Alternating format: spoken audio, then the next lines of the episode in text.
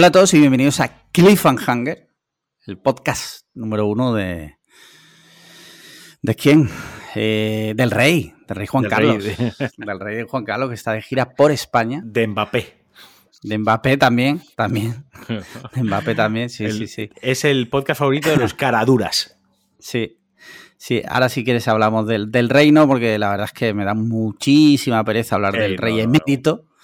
Pero hablamos de lo de Mbappé, que yo creo que da para unas cuantas, para unas cuantas líneas. Eh, bueno, como siempre, yo soy Alex Liam y estoy aquí con Alejandro Marquino. ¿Qué tal? ¿Cómo estás? Bien, asado de calor, ya lo he contado en la previa, pero Sí. estoy. eh, El que Tengo- quiera oírlo, que pague. tengo los huevos en salmuera. Eh, tengo. Ahí rezumoso. Rezumoso. Sí, sí, sí. Se pueden exprimir. Bueno, Joder, qué rico, la no verdad. doy, no doy más detalles.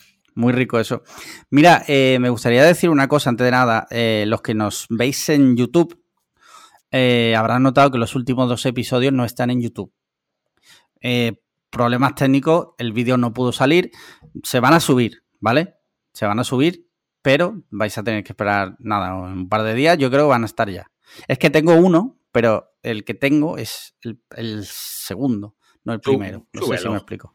Sí. Ya, es que me falta el de, el de Mauro que no lo tengo todavía. Pero el de Winger sí lo tengo. Pero bueno, eso solo si nos veis en YouTube. Por, a- por algún motivo tarda más prisa con el de Winger que con el de Mauro. Ya Es que lo hizo- que lo a ver. reflexionen. A ver, lo hice con una aplicación que te deja hacerlo hasta dos horas. Ajá, y el de. Mauro dura más de dos horas. Entonces, Vale. por eso. Eh, y ya está, ya está, simplemente eso. Eh, pues nada, aquí estamos una semanita más. Eh, mira, si te parece, pasamos a las preguntas de nuestros mecenas. Venga. Decir que, que hoy iba a venir un invitado. Adiós. ¿Qué ha pasado? Nada. Te has ido un segundo a tu cámara. Bueno, yo he visto que tú has parpadeado y aquí has vuelto, pero no pasa nada, tú sigue. Pues eso, eso mismo me ha pasado a mí contigo, vale. Eh, decir que hoy iba a venir un invitado super top, que es la tercera vez que iba a venir y la tercera vez que se jode, ¿vale? Ese invitado, de aquí un abrazo muy fuerte, no vamos a decir quién es. ya lo sabréis si- cuando, cuando si llegue. día- sí, por si algún día... Sí, nos ha, dado, finalmente nos, venir. nos ha dado fecha para el 7 de junio. Es un sí. poco. Este invitado es poco como la hacienda pública. No es como la sanidad pública. Te va dando te cancelan la cita y la dan para, para dentro de dos semanas. Y te la a cancelar y para tres semanas después. En algún momento, pues lo tendremos por aquí. Se dejará de caer, sí, sí, sí. Eh, mira, ¿qué te parece? Eh, sí, eh, what if, eh, si empezamos por las preguntas de nuestros mecenas. Venga. Como ya sabéis, y si nos escucháis de, siempre. como que what if si empezamos, o sea, what if si hacemos lo de siempre. Bueno, claro, pero podríamos no hacerlo. Claro, claro, claro. ¿Te imaginas Podríamos que hacerlo. empezamos un día por la sección de cine y los obligamos O- a quedarse al final Sí. para O escuchar la de, las preguntas? O la de, o la de crímenes. O la de crimen. O empiezo yo con una receta. Una receta, sí, sí, eso sería bastante top. Eh, eso ya será otro día. Hoy empezamos con las preguntas de nuestros mecenas. Ya sabéis, patreon.com barra podcast cliffhanger. Y empezamos por la primera que me pone aquí en grande. Porfa, no mencionáis mi nombre al leer la pregunta. Y esto nos lo manda. ¿Te imaginas? ¿Eso quién lo dice? ¿Eso, te, ¿Eso quién lo manda? No sé, vamos a ver. eh, no lo voy a leer porque cuando lo ha puesto es porque será quizá comprometido. Dice, pregunta Palizón, os pongo en contexto. Llevo en mi actual empresa tres años. Entré con seis de experiencia en el puesto. Estas navidades pasadas me subieron el sueldo, hasta aquí todo bien. El tema es que hoy me he enterado que un compañero que entró el año pasado a un puesto igual, pero sin experiencia previa, cobra lo mismo que yo ahora. Es decir, que cuando entró, aunque no tenía experiencia, ya cobraba más que yo. La verdad, la verdad que saber esta data me ha jodido porque me parece una vacilada de mi señor jefe. ¿Qué opináis de la situación? ¿Haríais algo o dejaríais el agua correr? Un saludo. Mira, estas Eh. preguntas me gustan mucho, la verdad. ¿Quién empieza, tú o yo? Empieza tú si quieres. Sí. Eh, a ver, lo primero de todo es que yo no. A ver, no me, no me parece una puta de tu señor jefe. Eh, insisto, yo no sé quién más. No has leído la pregunta, o sea que esto yo, yo voy a soltar el speech sin que. Si, si- no es nada personal, es con, con lo que se me ha expuesto, ¿no? Sí, Eh, A lo mejor esa persona que entró sin experiencia supo negociar bien en la entrevista, por poner un ejemplo. Pasa, Quiero decir, eh, compararnos con, es que este ha entrado con estas condiciones y yo no entré así en su día, bueno, es que a lo mejor esa persona no tenía necesidad de coger, necesidad como tal de coger ese trabajo y eso, eh, cuando tú no tienes trabajo, pierdes un poder negociador enorme que cuando sí lo tienes. Y yo esto eh, lo veo en, ciertos amigos míos que, tienen una buena, tienen lo que entendemos por un buen curro, quiero decir, estabilidad, buenas condiciones y un salario bien, ¿no? Que le, da cierta estabilidad, y, pero están buscando para cambiar de empresa, pues oye, pues les apetece cambiar de trabajo, dedicarse a otras cosas, ganar un poco más, pero no tienen la presión esa de no tengo trabajo, por lo tanto les permite negociar mejor, rechazar ofertas, etc, etc. Cuando tú no tienes trabajo, obviamente ese poder negociador lo pierdes y coges un poquito más, bajas tus estándares o bajas tus exigencias y tal. No sabes, no sabes en qué condiciones se contrató a esa persona. A lo mejor esa persona no tenía experiencia en ese puesto, pero esa persona demostró en la entrevista o demostró en recursos humanos o con tu jefe que podía aportar otras cosas que no eran en sí cosas técnicas del trabajo, pero que podían aportarlo como valor a la empresa, al equipo de trabajo, a futuros. A lo mejor tu jefe dijo, mira, no lo sé, yo voy a poner un, bueno, me voy a poner yo de ejemplo porque estoy con el tema de, querer trabajar como programador y tal, ¿no? Yo no tengo experiencia como programador. Pero a lo mejor yo voy a una entrevista y dice, mira, pues este chico no tiene experiencia como programador, pero sabe de economía, eh, sabe de editar vídeo, eh, es buen comunicador, ¿no? Eh, ha liderado un equipo de personas y es bueno tomando decisiones al momento, no sé ven otras cosas en mí y además me ven avispado. Dice, bueno, este no sabe, pero este en tres meses sabe. Y a lo mejor ahí tengo un poder de negociación y consigo rascar un poquito más de sueldo, aunque no tenga experiencia, porque hay otras skills en mí que se valoran. Quiero decir, el trabajo que hacemos no siempre es el trabajo, no es, no es solo apretar tornillos. Quiero decir, a veces siempre es un poquito más también cómo te das con los compañeros, la perspectiva de futuro que ven en ti en la empresa, si puedes aportar algo en otras competencias. Entonces, yo el, el, consejo primero que le daría a esta persona para que duerma bien, para que no se le enquiste eso y no vaya amargada todos los días a trabajar, primero, no la pagues con tu compañero, con la persona que ha entrado. Eso es lo primero. O sea, quiero decir, tu compañero probablemente él no decida su sueldo. Si lo decidiese él, pues a lo mejor ganaría 3 millones de dólares al año, por decir una barbaridad, ¿no? Claro. O sea, o sea lo primero, él no decide su sueldo. Él, tú puedes pedir un aumento, otra cosa es que te lo concedan o no. Si te lo conceden, es injusto que tus compañeros se enfaden contigo, que, que, que, que se enfaden con otra persona que haya por encima. Sí se tienen que enfadar, eso es lo primero. Lo segundo, no hay que tomárselo como algo personal, por lo que digo, o sea, no sabemos las circunstancias de esa otra persona, por qué tiene esas buenas condiciones o ese puede sentir ese agravio comparativo contigo, pero hay que valorar muchas más cosas. Así que lo principal es no hacerse sangre, no pagarlo con la persona eh, equivocada, eh, sino vas a ir ya amargado todos los putos días o amargada, no sé quién ha escrito la pregunta, pero si no vas a ir todos los días amargado al putísimo trabajo, no te va a beneficiar en nada a ti, solo te va a poner las cosas más difíciles. Si de verdad te duele y de verdad lo sientes como una traición, que insisto, yo no lo veo como una traición ni mucho menos, aquí el trabajo es un intercambio, tú intercambias unas horas eh, por un dinero, Quiero decir, ellos te pagan, tú estás una hora, tú ofreces un servicio y ellos te pagan por ello, ya está. O sea, al final eh, nadie es imprescindible en ninguna empresa, entonces tampoco hay que tomárselo como algo personal así tal cual. Otra cosa es que te llegue tu jefe y te diga, tú, hijo de la gran puta desgraciado, vas a cobrar 10.000 euros menos que este por gordo. Hombre, pues ahí a lo mejor tenemos un problema, ¿sabes? Pero, pero si no es el caso...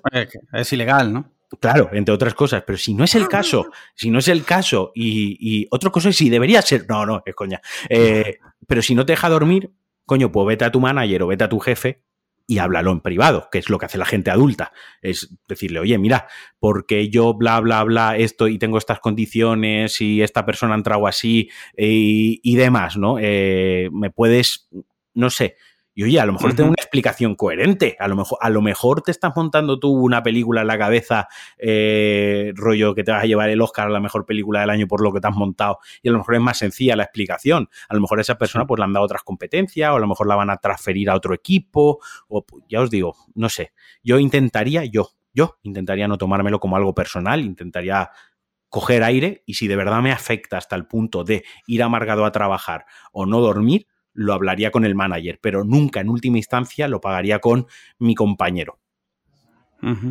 Mira, yo eh, lo, que, lo único que voy a apuntar al respecto es que, según Leo, eh, estás contento con la empresa, estás contento con tu sueldo, según dices aquí. eh, déjalo estar si estás contento. Otra cosa sería que de repente pues tú no estés contento porque sientes que aportas más de lo que te estás pagando. Entonces tú en un momento dado sí, sí vería eh, coherente eh, quejarte. Pero si dices que estás contento, yo lo dejaría estar y me guardaría ese as, que tampoco es que sea un as, quiero decir, ese, esa carta, entre comillas, guárdatela para cuando te haga falta. Y en algún momento que te toque negociar, pues sí sacarlo y eh, sobre la mesa. No echarlo en cara, porque en realidad estoy de acuerdo con lo que dice Marquino, tu compañero habrá negociado de la forma que sea, mejor o peor, sus condiciones, pero sí eh, guárdatelo porque el día que a lo mejor a ti te toca negociar, pues sí lo puedes soltar. No como echándolo en cara, pero sí puedes decir, oye, pues siento que no me valoráis, qué tal, no sé qué, cuando toque. ¿vale? Guárdatelo si por ahora estás contento, es lo único que tengo que decirte. Y evidentemente con tu compañero no tengas ningún recelo, porque es lo que te digo, muchas veces es que cada uno, vete a saber, es que vete a saber lo que... Y que no firma las nóminas el compañero, seguramente. Bueno, claro, claro, sí. Así que, y sobre todo, pues no estés triste, evidentemente. Exacto. No trabajes. Bueno, claro, esa es otra. Sí. Dimite. Sí, sí, sí. Dimite. Problema resuelto. Mira, eh, siguiente pregunta, Dave Diot dice, antes que nada comentaros algo que no quería dejar pasar así como así. Me enorgullece mucho seguir desde sus inicios un podcast cuyos creadores e integrantes ayudan a animales o se ofrecen para escuchar a alguien que anímicamente lo esté pasando muy, muy mal. Todo ello de manera totalmente altruista. Muchas gracias por ser como sois, unos bellos seres humanos. Bueno, a ver. Bueno, eso gracias a vosotros. es lo que tú te crees. Eso luego.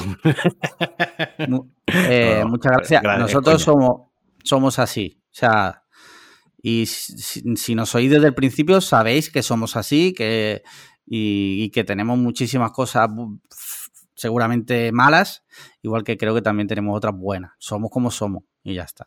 Y no lo hacemos en ningún caso, y eso sí pongo la mano el fuego por Marquino, eh, que este tipo de cosas ninguno de los dos las dice o las hace por el que dirán, las hacemos y las decimos porque lo sentimos.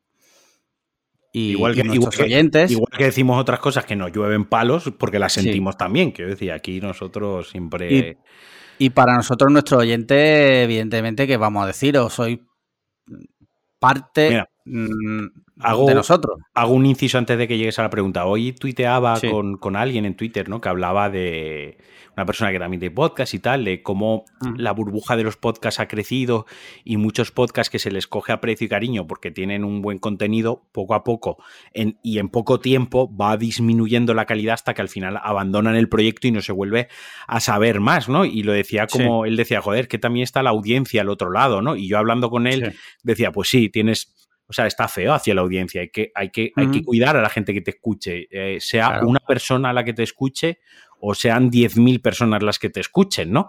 Eh, obviamente él me decía, ya, es que esto viene mucho por los famosos que se abren un podcast porque se creen que esto es la mina de, esto es la cámara del tío Gilito, ¿no? Y a los cuatro meses los famosos dejan el podcast, obviamente el famoso arrastra muchísima gente detrás que ya tienen escuchas desde el día uno, que, nosotros ni siquiera mm, llegamos a soñar tenerlas algún día, eh, y los dejan ahí colgados, ¿no? Entonces, joder, nosotros al final apreciamos mucho a la gente que nos escucha, sobre todo a quien lleva desde el principio con nosotros, porque, porque si nosotros nos hubiésemos tenido que fijar en, escuchas, en repercusión, en los retweets que nos dais, hijos de puta, o sea, hace tiempo que hubiésemos... son pocos, ¿eh? Que son pocos. no, no, no, no. Eh, lo decimos entre, entre bromas, nos reímos, ¿no? Pero, tú y yo lo hemos comentado alguna vez. Decimos, joder, que la gente no nos da eh, retweets, es que así va, va, a costar mucho crecer. Y aún así, no nos importa en el sentido de que seguimos publicando y seguimos los haciendo porque sentimos un gran respeto, sobre todo, y un gran compromiso hacia, hacia la gente que llega, pero sobre todo a la gente que está desde el principio. Así que nada, solo eso. Vale. Que nos deis retweets, hijos de puta. Correcto. Eh, dice, pero ahora lo realmente importante. Mi pregunta, Pachulo, mi pirulo. Ya va desvariando la cosa ya. Mientras, mientras empiece con P, eh, la, historia es mientras empiece por P, sirve. Ya, vale, vale lo que sea. Dice, decisión muy jodida, nada de McGregor y Echeniques. Dice, un Gandalf mal. Ah, vale, vale, ya veo que va a hacer un escenario y hay que elegir. Vale. Un Gandalf mal ha hechizado a vuestra pareja y a vuestra señora madre. Jo, ya veo por dónde va esto. Intercambiando sus cuerpos, se ve, es que se ve venir. Dice, ahora vuestra madre está dentro del cuerpo de vuestra pareja y viceversa. Solo se puede deshacer el hechizo teniendo sexo con una de las dos, joder. Qué mente, qué, qué mente tenéis, colega. Esta, eh, ¿Quién ha mandado la pregunta? ¿Eh? ¿Quién ha mandado la pregunta? Dave Diot se llama. Dave Diot eh, no ha visto la. No sabe que en el grupo con la única madre que no se mete nadie es con la mía. Sí. Bueno, no se mete. Bueno, te, termino de leer. Tema delicado, tema delicado, ¿eh? Dice, para que surta efecto, tienen que estar plenamente conscientes y despiertas, saber que sois vosotros, con iluminación completa en la sala, y no siendo válido ningún tipo de artificio como bolsa, máscara, disfraces, drogas y demás. Solo vuestro cuerpo desnudo contra el suyo. Obligatorio también hablar sucio durante el acto. Pero tío, ¿qué hacéis? Una brisa, mix. Vale, resumiendo. Eh, Resumiendo, eh, píllate un libro de, de, Simon Freud y de Freud y te lo lees. Léetelo. Háztelo mirar.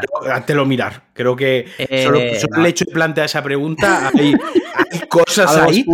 hay- yo creo, yo creo, yo creo, yo creo que nos está planteando la pregunta. Porque él, cómo- él lleva tiempo pensándolo. él, él es quien le gustaría responder la pregunta. ¿Sabes? Sí. Y, y la está externalizando, se está desahogando, la está lanzando al aire para ver qué contestamos nosotros, pero que en realidad le sirve de desahogo. Sí. A ver, no te puedo responder a eso. O sea, es que no puedo, sinceramente, ni razonar con esa idea en la cabeza. O sea, No, no, no. puedo. O sea, lo siento mucho. Una, una- una- un inciso también que digo, la gente ya debería saberlo, pero cuando nos mandáis preguntas donde tenemos que imaginar escenarios, ¿no? Eh, Sí. Nosotros grabamos los martes. Los martes son los peores. El martes es peor que el lunes, es el peor día de la Sí. semana. Eso ya es consenso. cons- esto no es frío o calor, ¿no? No son este. No, el martes es el peor día de la semana. Grabamos los martes a las siete y media de la tarde. Cerebro fritísimo. O sea, nos hacéis imaginar cosas y nuestra cabeza a veces está como el, el- lo- la de Homer, el mono con los platillos. ¿Sabes? Yo estoy, estoy imaginando las cosas a medio gas. O sea, tampoco nos lo pongáis difícil. Sí. Y más cuando son cosas tan perturbadas. Sí, sí, no. O sea, de verdad. A tope. Mira. Mírate un librito de esto de Simon Freud y, y tal. Te leo la siguiente pregunta. Pre- eh, Alejandro Cámara dice: Pregunta patrulla canina. ¿Algún momento tierra trágame que podáis, queráis contar? Ah, mira, muy buena esa pregunta. Muchísimo. ¿Tú tienes alguna? Pues Cuenta tengo alguna. que. No lo sé, a, a ver, así a bote pronto y contarlo de manera graciosa. Esta, esta es de las que me hubiese gustado preparármelas. Pensarla ya. Me hubiese gustado pensarla, porque sí que me ha pasado muchas veces el tierra trágame, pero claro, así a bote pronto, a lo mejor ahora no cuento la más graciosa. Esto es lo típico que dentro de, de dos horas digo, hostia, esta fue muchísimo mejor, ¿sabes? Sí. Y no se me, y no se me ocurre. Mira, yo he tenido muchas también, obviamente. Te voy a contar una que se me ha venido a la cabeza. eh, hace muchos años, cuando yo todavía vivía con mis padres y tal, yo tenía otra novia, eh, tenía, no sé, 18, 19 años, no me acuerdo ya. Eh, y eh, volvía de haber estado con ella. Total, que a mitad de camino, ya vivía en Torremolino, y a mitad de camino la barriga empieza a petardearme, pero rollo, o sea, de esta que la barriga te dice, tienes que cagar ahora. Vale, en eso que yo, o sea, el coche poniéndolo a todo gas, mmm, Dominic Toreto, ¿vale? Llego a casa de mis padres, ¡pum! De esto que, que, que o sea, sudando, eh, te quieres literalmente morir, El se abre la puerta. cagarse, el sudor del Sí, cagarse sí. que es terrible. Sí, Porque llega un momento que ese, ese- ese sudor cae por el ano y no sabes ya si es sudor o mierda. Sí, sí, sí. Total, que encaro el coche, pero lo tengo que dejar ahí en medio. El parking, además de mis padres, es para verlo. O sea, eso es es súper pequeño, eh, es un bloque muy pequeño, con lo cual hay pocas plazas, muy poco espacio. Lo tengo que dejar ahí en medio. Me bajo del coche, me bajo los pantalones ahí en medio y literalmente cago en medio del parking. ¿Vale? Tal cual. Eran las once y pico de la noche. Digo, bueno, digo, no creo que pase nada. ¡Pum! Escucho que se está abriendo la puerta del parking un vecino viene y yo me cago en la puta, ¿qué hago? Me quito los pantalones. Me quedo totalmente desnudo de cintura para abajo. Digo, vale, ¿qué hago ahora? Tengo que aparcar el coche. Claro. Me quito la camiseta. la pongo en el asiento para sentarme y mover el coche. Total, me meto, eh, meto el coche. Yo en ese instante voy totalmente, estoy 100% desnudo en el coche, ¿vale? Y el vecino veo que entra. Yo, totalmente así como agazapado para que no me vea, veo que se fija en la tremenda majada que hay en mitad del suelo del parque.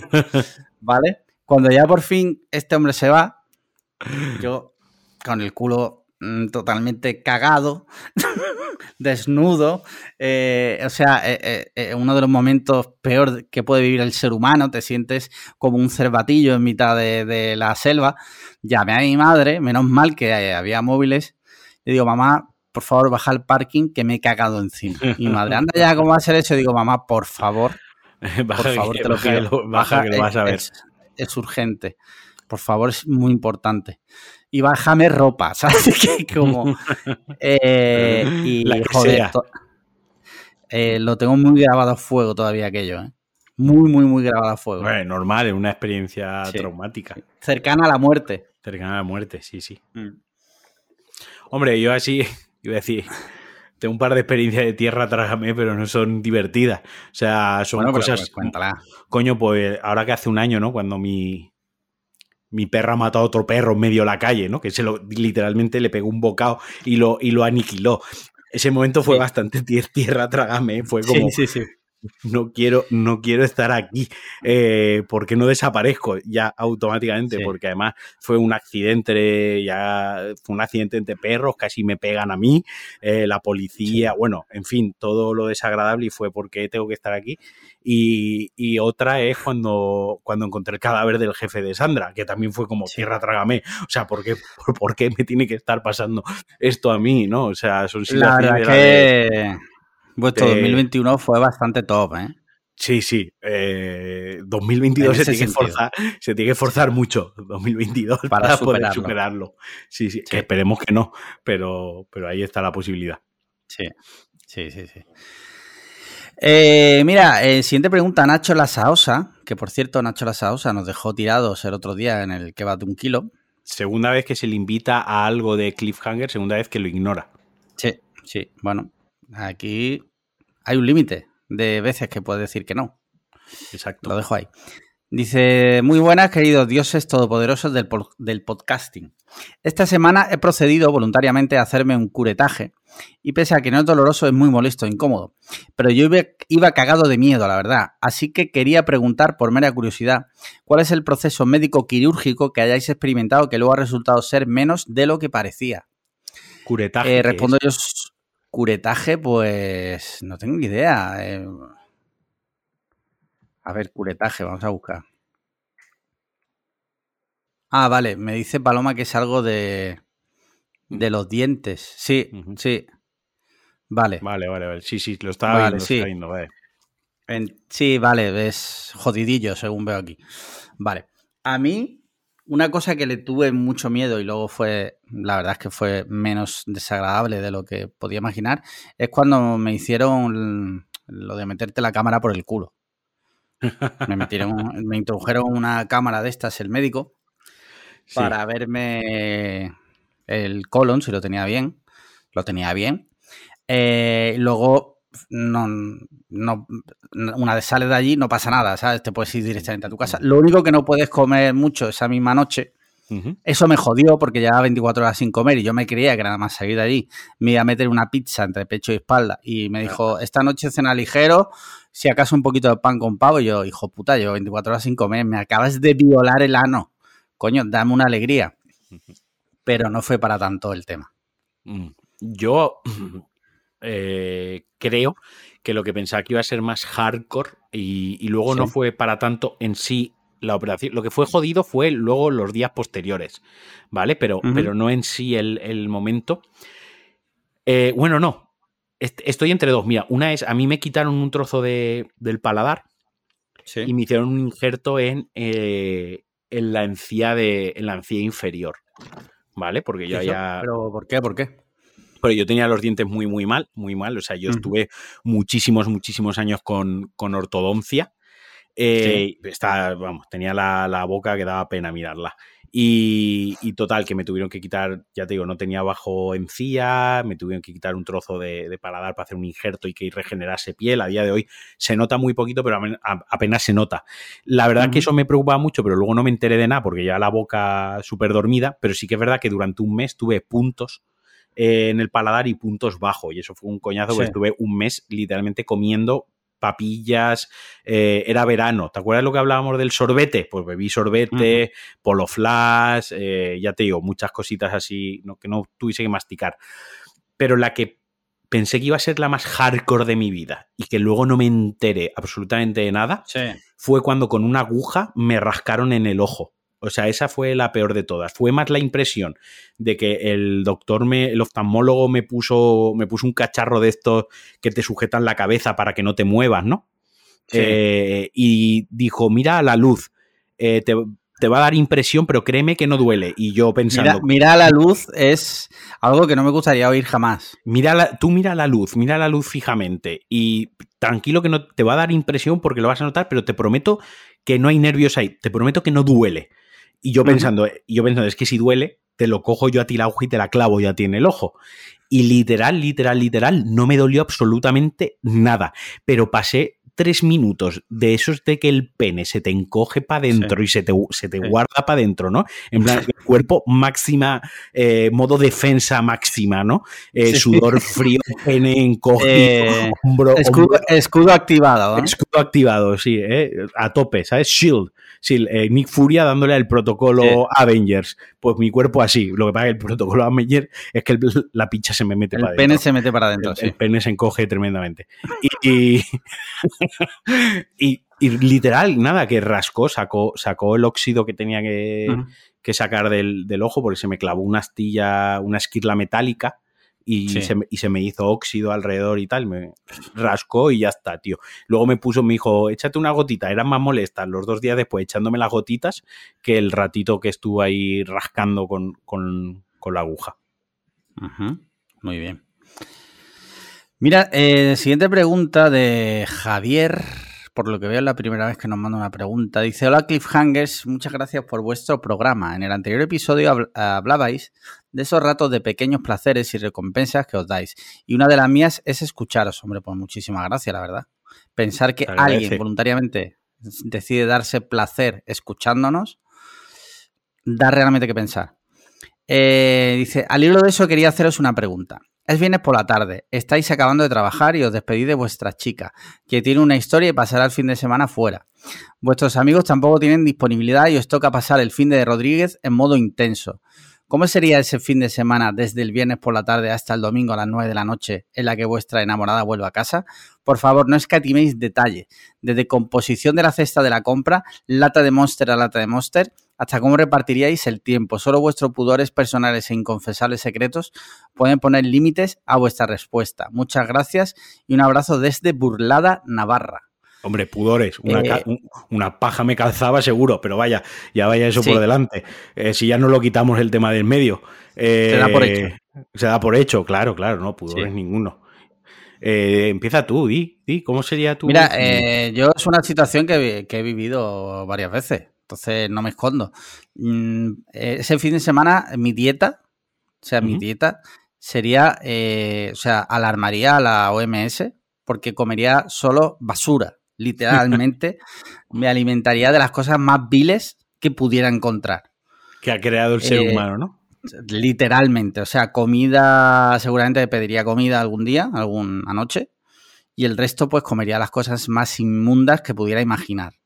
Evidentemente, pues el Monster no puede faltar, las botellas de Coca-Cola de 2 litros no pueden faltar, eh, y me limitaría a salir a la calle única y exclusivamente para sacar a los perros, y el resto del tiempo estaría todo el, todo el día, pero literal, tumbado en el sofá viendo películas. O sea, es- no haría otra cosa.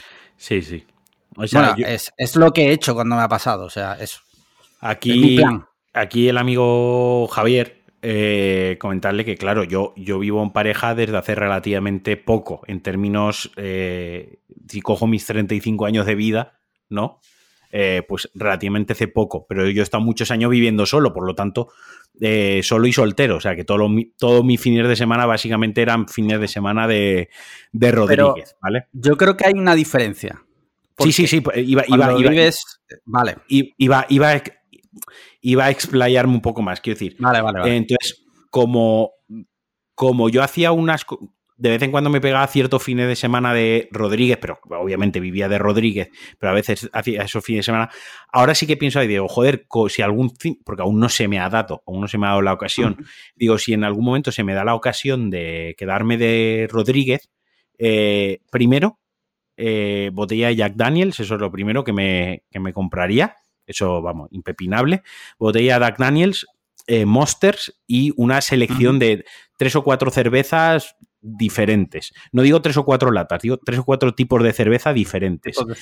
Eh, en cuanto a la comida, eh, coincido contigo al, 300%. O sea, probablemente me pasaría el fin de semana pidiendo a, domicilio, eh, porque en casa ahora cocino, yo soy el que cocina la mayor parte de veces, entonces si me queda un fin de semana de, bueno, la mayor parte de veces solo cocino yo porque cuando le toca a Sandra pide.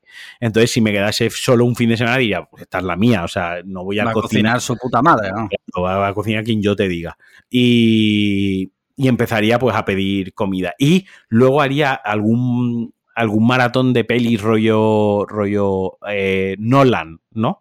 Eh, de, algún autor que me gustase mucho o de un género que me gustase mucho y lo iría alternando con tremenda viciada viernes por la noche y sábado por la noche a la Play, rollo de estas de acostarme a las 4 de, a las 4 de la mañana. Eh, probablemente ese sería mi fin de semana. Alcohol, eh, cine, videojuegos, comida basura, algún estupefaciente y a sobrevivir y a llegar vivo al lunes. No me escondo, no me escondo. yo sinceridad yo lo cuento. Está claro, coincido contigo 100%. O sea, es, mi plan perfecto, la verdad. Habrá gente que diga, eh, yo montaría una fiesta con los colegas, ¿qué tal? Una polla. Tengo una casa para mí sola, no lo voy a compartir con colegas, me la quedo para mí, ¿sabes? Sí. Mira, eh, Luis Echevarría. Ay, la de Luis Echevarría, no la voy a leer porque era destinada a nuestro invitado. Pues la guardamos para el 4 de junio. Para, ¿No, era el 7? ¿El 7 de junio? No sé. Eh, no lo sé, lo voy a revisar ahora, que, he dicho antes, no lo sé. Rebobinar para atrás y eh, sí, el 7 de junio. Vale. Mira, siguiente pregunta, ahora sí, Limón Mecánico, dice, pregunta Pokémon. Bulbasur, Charmander. Ah, pregunta Pokémon literal, vale. Ah, vale. Bulbasur, Charmander o Skirtle. ¿Y por qué Charmander? Mira, yo nunca jamás he jugado a Pokémon. O sea, yo te juro por Dios que no sé en qué consiste, te lo juro, en qué consiste el videojuego Pokémon. O sea, sé que suena rollo pantomima full, rollo que es un Pokémon. Sé lo que es un Pokémon. Pero el juego, yo nunca he sabido en qué consiste el juego porque no he jugado. O sea, no sé de qué va Pokémon. Me imagino que, que tienes que ir cazando los bichos, ¿no? Sí, más o menos eres un tú empiezas siendo un mierda, como en estos juegos, y empiezas con un Pokémon que, te dan que al, inicio, eh, bueno, al inicio, esto estoy hablando del primer Pokémon que se lanzó, eh, te dan a elegir pues entre Bulbasur, entre Squirtle este y el Charmander, fuego, agua o tierra, ¿no? Como daños elementales. Y tú eres un entrenador Pokémon, entonces tú los tienes guardados en una bolita y vas por ahí paseando y te encuentras otros entrenadores Pokémon con los que haces eh, lucha de Pokémon, o bien vas por el campo y y los vas eh, cazando, los vas capturando para luego entrenarlos y utilizarlos en las batallas. Esto viene a ser un poco como si fueses un gitano y tienes un gallo de peleas, ¿vale? Y tú eres el, gitano con tu gallo de pelea y tú lo vas entrenando. Y ves otro gallo salvaje por ahí y lo atrapas, ya tienes dos gallos de pelea, ¿no? Y luego te coges un pitbull, ¿no? Y luego también lo encabrona. Y luego encuentras a otro gitano y los haces pelear a ver quién es el, el entrenador, el entrenador Pokémon eh, más grande, ¿no? Es un poco de lo que iba el juego, básicamente. Todo eso, pues, obviamente, con el trasfondo de, de, Pokémon, Nintendo y tal, pero en esencia el juego, escúchame, que te dan un animal, al un ser vivo al principio del juego, que lo tiene una bola así metido y lo utilizas para pelear contra otros animales y ser el campeón. ¿sabes? O sea, entre eso y la batalla de gallos, no la de los raperos, las de verdad, pues yo tampoco veo tanta diferencia. vale, ya tenemos nombre de, para el podcast, es Pokémon, dos puntos. Eh, peleas de, de, gitanos. Mm, sí, totalmente. Vale, entonces tú con cuál Pokémon te quedas? Yo cogía siempre a Charmander. Ajá, o sea que coincides con nuestro. Fuego, sí, sí, tiraba fuego. A ver, entre tirar agua o una plantita y tirar fuego, pues ¿qué quieres que tire? Yo soy valenciano. Sí. Eh, mira, de Pixel Boy dice: Propicio día, ciudadanos. Pregunta trilineal, joder, o sea, Joder. estáis fatal de la cabeza. Eh, dice, ¿qué opináis de que hayan incluido a Cao de Venos en la lista de más buscados del FBI y el padre comi- y el padre comiéndose un falafel en Jerusalén? ¿Está como una chota o es un clickbait andante? Asaz amables. Vale, esto lo vamos a hablar luego, ¿vale? Que iba a leer la noticia en Hot Ah, vale, vale. Y bueno, damos un poco más de contexto. Venga. Eh, bueno, he leído su nombre que un día me dijo, no lo leas, ya lo, he leído. Mete si quieres un pitido luego, si te acuerdas. No. Estoy- te estoy de examen esta semana. No estoy para no estoy, no estoy pa' pitido, lo Para siento. pitido. Dice, hola, eh, hola guapos, con o sin gafas. Pregunta para pa- pa- Patreon, ¿vale? Dice, rotondas en ciudades, ¿basadas o cursadas? Un abrizo fuerte. Bueno, el tema de las rotondas ya se trató aquí una vez. No sé si te acuerdas que Rubiola dijo que las rotondas de Valencia eran muy difíciles. Eh, las rotondas son, en mi opinión, una herramienta bastante buena. O sea, Claro. y si has conducido, por ejemplo, por Estados Unidos, donde no hay rotondas, te das cuenta hasta qué punto. Eh, se acaba de ir la cámara, un segundo. Eh, Las rotondas son necesarias. O sea, es que yo Sí. no veo debate ahí, no veo, quiero decir, eh, en un mundo civilizado las rotondas son necesarias y, a- y facilitan y ayudan al, al, a la, vamos, al tránsito y a la circulación. Otra vez, otra cosa, otra cosa es que haya gente que haga las rotondas como les sale de los cojones Mal, y, sí. y- y sean más un peli. Por ejemplo, los valencianos, ahí entonamos el mea culpa. Yo las rotondas las hago en recto. Sé que está mal hecha, sé que no cojo los carriles adecuados y tal, pero sé que el que está haciendo mal uso de las rotondas soy yo y por ende estoy perjudicando a otros conductores que van a hacer bien la rotonda. Pero esto era como lo que habíamos empezado de lo del aumento de sueldo de quien paga o no paga. Sí. Es decir, la culpa no es de la rotonda, lógicamente, no es de en sí el concepto de la rotonda. El- la culpa es mía, que vengo, pues que vi- vengo de una. Y tampoco es mía, porque si me apuras, yo empecé a conducir una ciudad donde todo el puto mundo hacía así la rotonda y al final, pues mm, eh, te coges a la costumbre de, de hacerlo, que no es excusa porque está mal hecha, pero es por lo que las hago mal, ¿no? Porque, porque siempre las hemos hecho así. Pero no es la culpa de la rotonda. En realidad, la idea, si están bien, bien implementadas y están pensadas con un, que hay rotondas absurdas por ahí, también. Pero si están pensadas, ¿no? Relativamente pensadas, tienen muchos usos. Entre, no solo Eh, el, el uso más, más habitual que, que pensamos es el de la distribución del tráfico, ¿no? El de las salidas, tal. Pero, por ejemplo, las rotondas también se utilizan en ciertas zonas para controlar la velocidad. Ponen rotondas Sí. cada 500 metros o cada un kilómetro.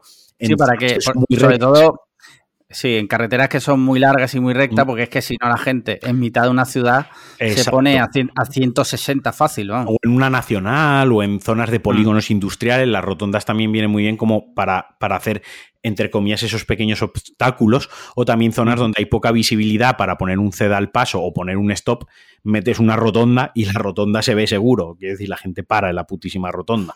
Sí, sí. Muy bien. eh, mira, eh, última pregunta. He dejado para el final la pregunta de Alberto y te he enviado una cosa para que te la abras. Y la la tengas tengo ahí. aquí, sí, sí. Vale. Te va a hacer falta ahora, ¿vale? Vale. Alberto nos manda su pregunta, que no es más que una continuación de su juego de mesa de invasión De- alienígena. De rol, juego de rol. De rol, sí, perdona, de rol, perdón. Dice, el combate contra el alienígena en el supermercado Aldi ha sido duro, pero parece encarrilado. Mientras Alex lo dirigía por FaceTime, Marquino cogió varias latas de Coca-Cola cero del, del Aldi. Eh, pues contienen los elementos químicos necesarios para abatir a estos seres. Marquino lanzó varias de ellas, convenientemente agitadas contra el ser, que explotaron en un mar de burbujas, líquido y denigrantes edulcorantes. La criatura, rugiendo y retrocediéndose entre alaridos de terror, mira por Marquino, avanzando torpemente entre las estanterías. En sus ojos se puede observar un odio primario y aterrador. Vale, esto, esto viene ahora para ti, ¿vale? Venga, Dice, prepara tus datos de 20, venga. que como no te lo he aquí. dicho previamente, eso. Tengo aquí el, el cursor ya puesto. Vale, dice, en función del resultado le, eh, obtenido, leed una de las opciones. Vale, tira el dado y dime qué número te sale. Mira, tiramos el dado eh, y un 10. Ha salido un 10. 10. Vale. Éxito relativo. Consigues correr y esconderte en línea de cajas. Desde ahí lanzas en una de las múltiples Coca-Cola cero del Aldi que has metido en la mochila. Una le distrae y la otra le impacta en la espalda, tumbando, tumbándolo un rato más. Huyes del Aldi en tu moto. ¿Hacia dónde te diriges? Uf, complicado. Eh, ¿Hacia dónde me dirijo? No sabría si tendría. Los primeros 10 minutos no sé si tendría rumbo. Estaría acojonado, digo yo, que, que iría, iría a buscarte a ti, digo yo. Vale. A ver si nos encontramos de una vez. Vale. Vale. Ok. O sea, eh, tu eh, decisión es salir a buscarme a mí. Sí. Vale. Perfecto. Con eso, Alberto, ya. Eh, y ahora voy yo. Ahora me toca a mí. Tras haber ayudado a tu amigo, la línea de FaceTime se ha colgado y tienes que decidir qué hacer y cuál será tu siguiente paso. Viajas con tu mujer en la caravana y te refugias con tus animales hasta que todo pase. No, perdona, era una pregunta. ¿Viajas con tu mujer en la caravana y te refugias con todos tus animales hasta que todo pase? Busca la manera de hacer saber al mundo entero de que la Coca-Cola cero del Aldi es la clave para derrotarlos. ¿Cuándo? Y ahora me toca tirar el dado a mí, ¿vale? Lo voy a tirar. Y me sale. No te lo inventes, 12. ¿eh?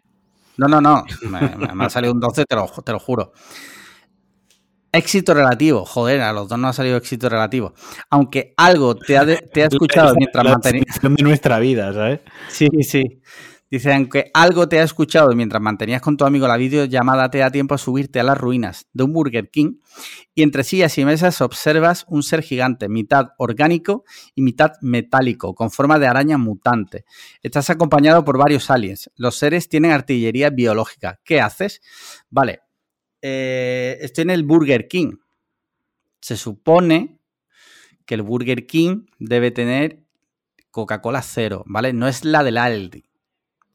Pero muy probablemente tengan los siropes estos de la Coca-Cola que le ponen a las máquinas, que eso es como Coca-Cola eh, como hiper Concentrada. reducida, concentrada, que yo me imagino que La si de mi glass de Coca-Cola. Sí. Si yo consigo uno de esos cartuchos de sirope, porque son, no sé si tú lo habrás visto alguna Sí, vez, sí. son como una especie de cartucho, creo que con eso podría atacar, le hago un boquete así, y lo he hecho un rollo así.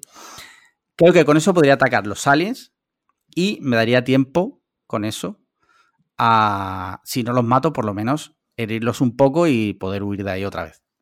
Vale, vale, Así vale. que eso es lo que yo haría Vale. ya queda en el, en el- en el campo de Alberto, seguir desarrollando esa historia. Muy bien. Nos podríamos traer un Alberto y que nos haga la Sí. pregunta en, en directo. Mira, vamos a hacer una cosa. Cuando ya sea el final, cuando Sí. sea ya el último, lo hacemos con Alberto, Venga, vale. ¿vale? Cuando ya bien. Alberto vea que No, está sí, terminando, sí, que lo estamos diciendo aquí como, como que lo estamos Hombre, obligando. ya. No, hombre, claro, si quiere, si no quiere, no. Eh, mira. Coño. Temitas. ¿Qué te parece que empiece? ¿Por un tema más desenfadado o que un tema rollo Uno denso, vamos a empezar por lo denso, que estamos Vale. aún fresquitos. Vale. Te voy a leer el titular.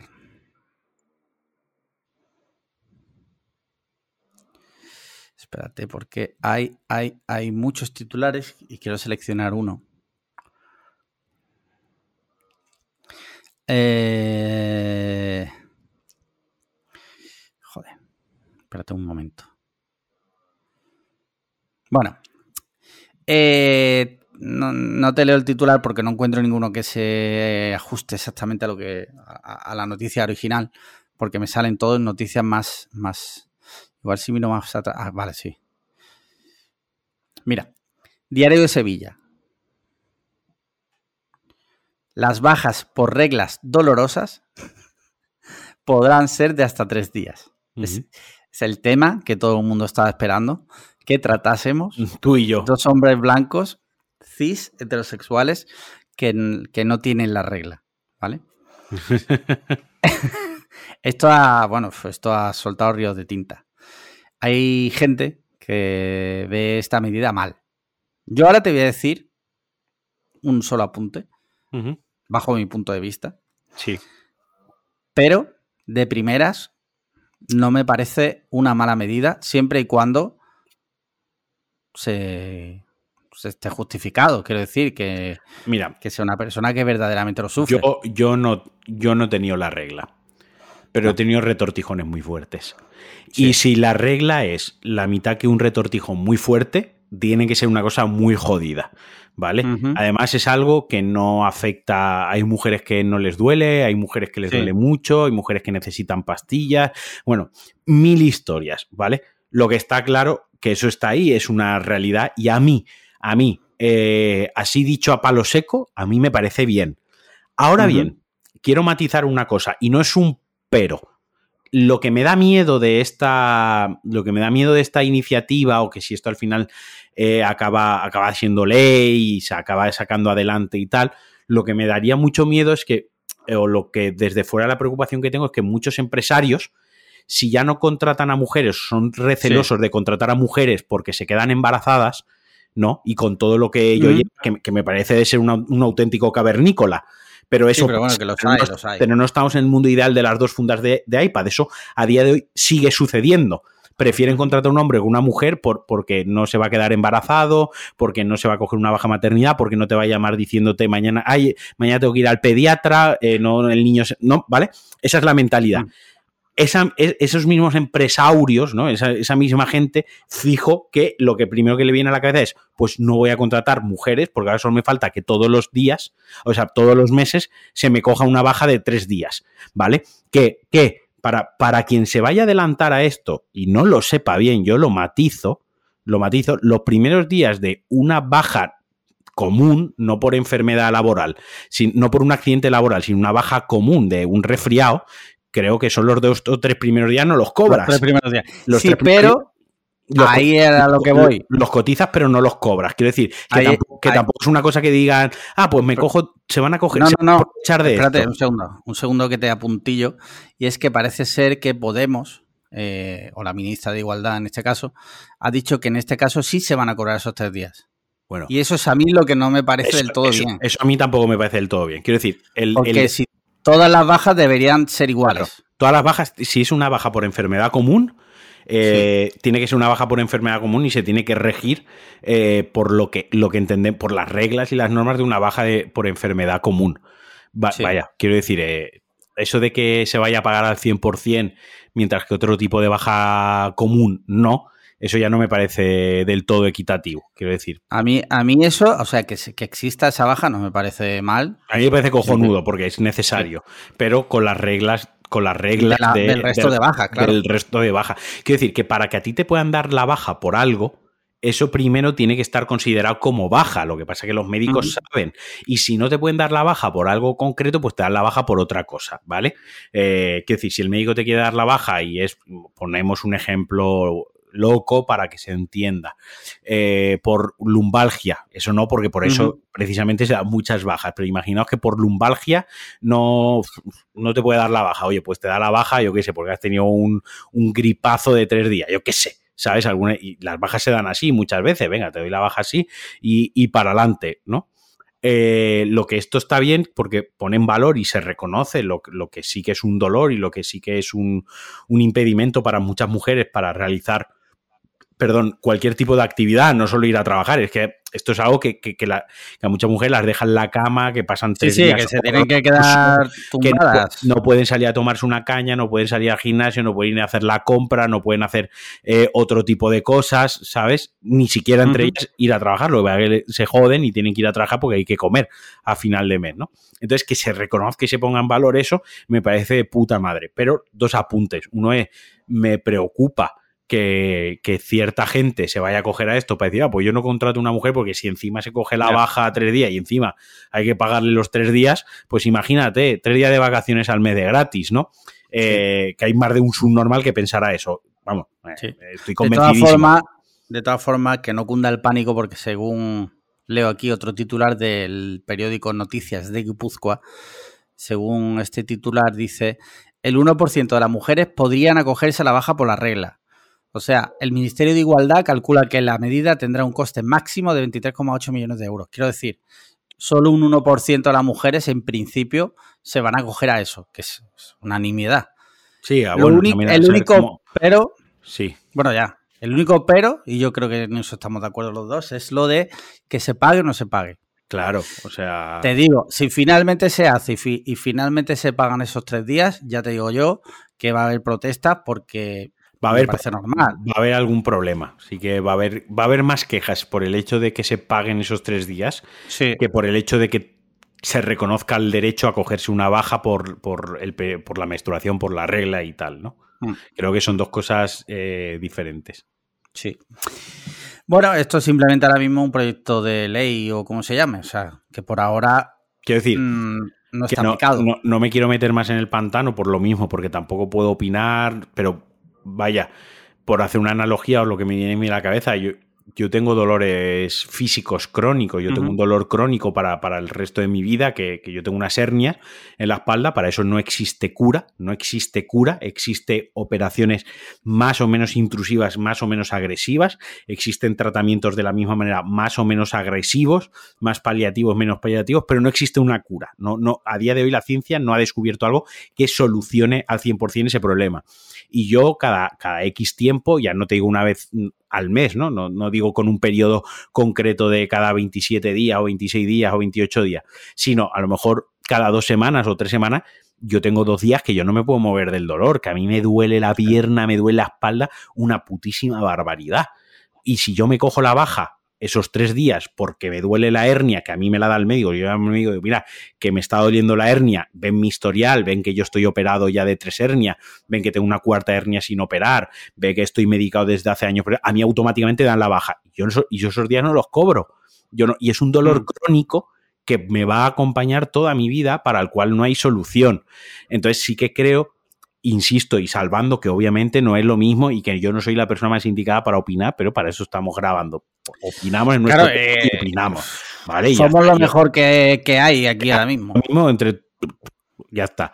Eh, pues creo que habría que darle una vueltecilla y revisar eso de que Podemos muy rápidamente ha dicho, no, pero sí que, pero también se pagarán esos tres días. Y es como, bueno, vamos a, vamos a calmarnos, vamos a ver qué forma se le da esto, eh, qué implicaciones puede tener, si es justo para otra gente con otro tipo de enfermedades eh, que también, hombre o mujer, otras enfermedades. Vaya, el, ejemplo de las hernias lo pongo a mí, pero también hay mujeres que tienen hernias discales y a lo mejor la regla no les duele y a lo mejor están dos días al mes enganchadas por una hernia de disco en las cervicales porque están todo el día con el ratón o, porque han cargado mucho peso con la compra, yo qué sé, cualquier mierda.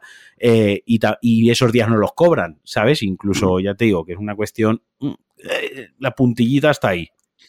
Bueno, veremos qué pasa si finalmente se, o sea, si finalmente esto llega a ser operativo, pues lo volveremos a comentar y veremos cómo ha evolucionado y si finalmente es en esos términos.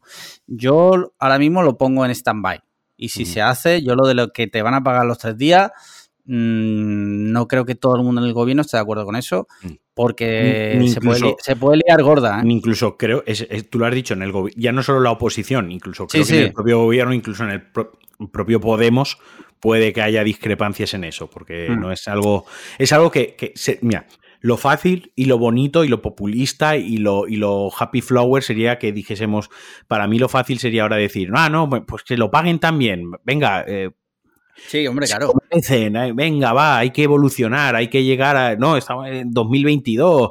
Mm. Eso sería lo fácil, eso sería lo bien queda, pero, pero no, pero es que no lo pienso. La realidad. La realidad yo lo que pienso es, eh, es que no me parecería equitativo, no me parecería del todo justo y creo que incluso dentro del propio gobierno habría gente que diría, bueno, ni tanto ni tan calvo. Vamos a, mm, vamos a ver esto, ¿no? Vamos a estudiarlo, vamos a darle una vuelta. A lo mejor cobrar los tres días al 100% no, pero a lo mejor, mira, que cobren el 25%, el 25 los tres días, ¿no? Que estás cobrando algo, pero tampoco estás cobrando el 100%. O, o mira, si te lo coges durante un año, esa baja la coges tres veces, las dos primeras veces cobras el 100%, pero a, a partir de la tercera vez no cobras. Quiero decir, estoy proponiendo sobre la marcha, on the fly, ¿no? Estoy proponiendo cosas, medidas que se me vendrían a la cabeza para no irnos al extremo de no pagar, porque parece, no, Marquino no quiere que paguen la baja por la regla, ni irnos al extremo de, ala, todo pagado, no, regalado. No, vamos a buscar seguro, seguro, que si se ponen las cabezas a pensar, seguro que hay soluciones intermedias. Ya tenemos título para el podcast. Marquino, dos puntos. La regla no existe. Exacto. La regla no ítem. No existen. Ese, eh, eh, el título del podcast va a ser Gitanos, gitanos, eh, entrenadores gitanos Pokémon con gallos, la regla. Marquín bala. Sí. Ay. Mira, eh, siguiente tema que tengo por aquí un poquito más desenfadado.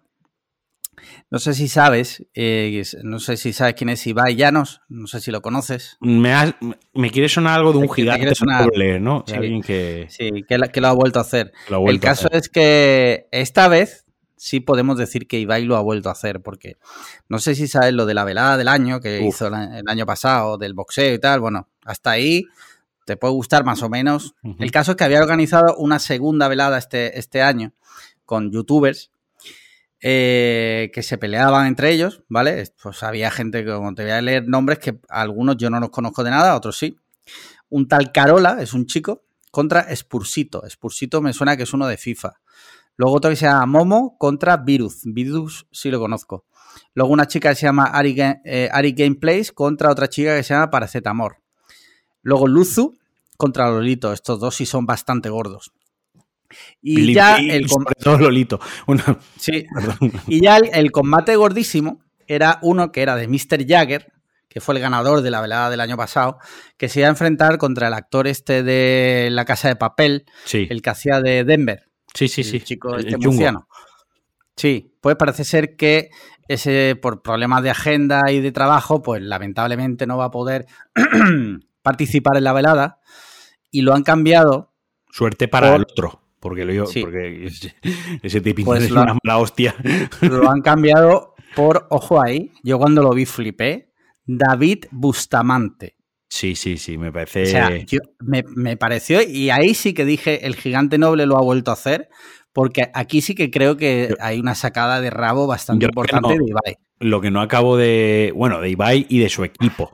Porque esto Sí, bueno, probablemente- Evidentemente, de la marca Ibai. de la marca La Ibai, marca Ibai. probablemente aquí haya habido gente trabajando muy duro. Sí, porque sí. cuando coges a una, a una persona ya como, como Bustamante y no lo estás invitando a, a cantar o a disfrazarse en tu cara me suena, lo está invitando Sí, a que sí, partan la cara. A, O sea, a darse de hostias. es que literalmente le pueden partir la cara y eso le afecta su trabajo para el resto de su vida porque es alguien que vive de su voz y de su imagen, no nos olvidemos.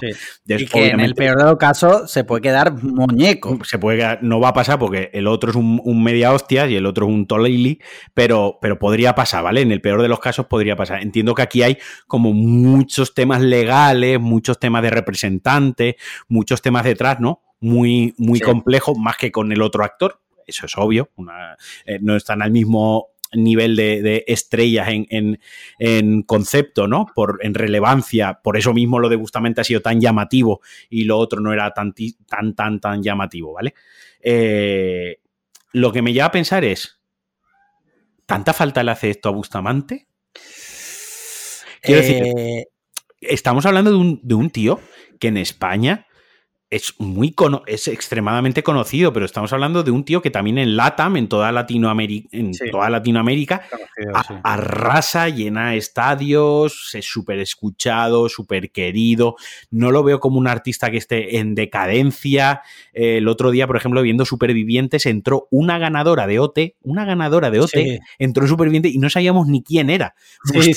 Bustamante ni siquiera ganó OT, ¿vale? Para, para que pongamos en perspectiva que una ganadora de OT no sabemos ni quién y tiene que ir al superviviente de los cojones porque, porque no, no le quedará otra para seguir ahí un poquitín en el candelero y a ver si mm, reanima su, su carrera con Bustamante, que no ganó, no ganó su edición y se ha hecho multimillonario cantando.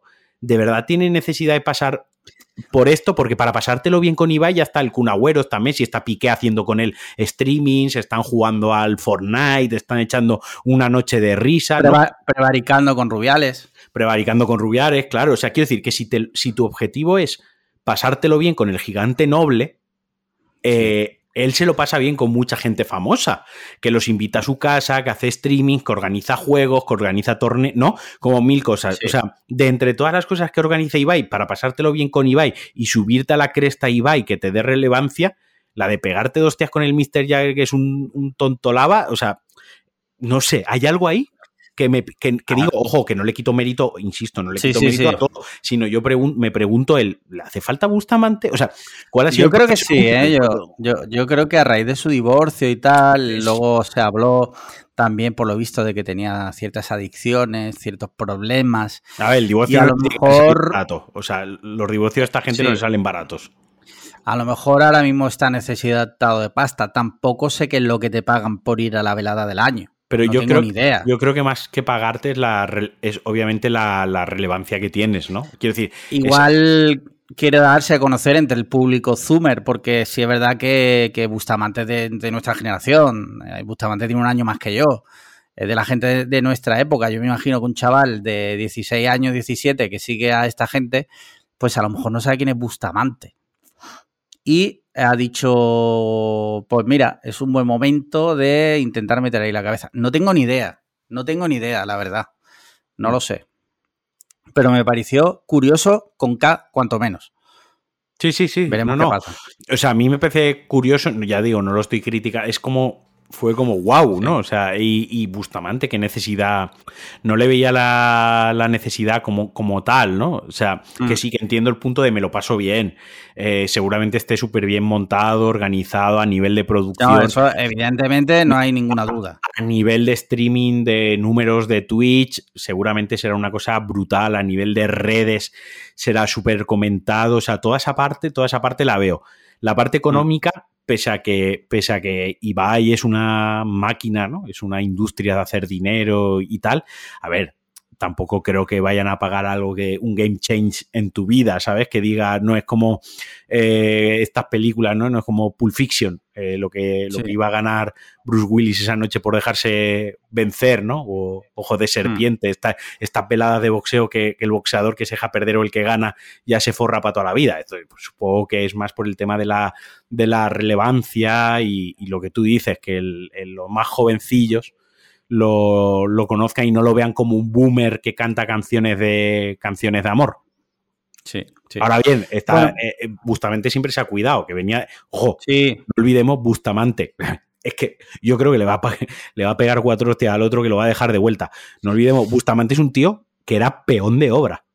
Sí, sí, sí. No, Bustamante ha tenido épocas de estar muy trabajado. Estamos, hablando, ¿eh? estamos hablando que antes de ser cantante era un tío que levantaba a Tobón en Cantabria en la obra. o sea, es un tío que ahora se habrá aburguesado, lógicamente, todo lo que tú quieras. Pero un tío que ha tenido callos en las manos, que ha estado levantando adoquines y encima se ha mm. cuidado y, y, siempre se ha mantenido físicamente en un buen estado. O sea, que estamos hablando de una persona con experiencia curtida, que ha tenido pues sus años duros de ser jovenzuelo y estar en la obra intentando ganarse el pan, que son muy duros y eso te curte, seguramente le suelte dos mamporrazos, dos guantazos al otro que lo deje doblado.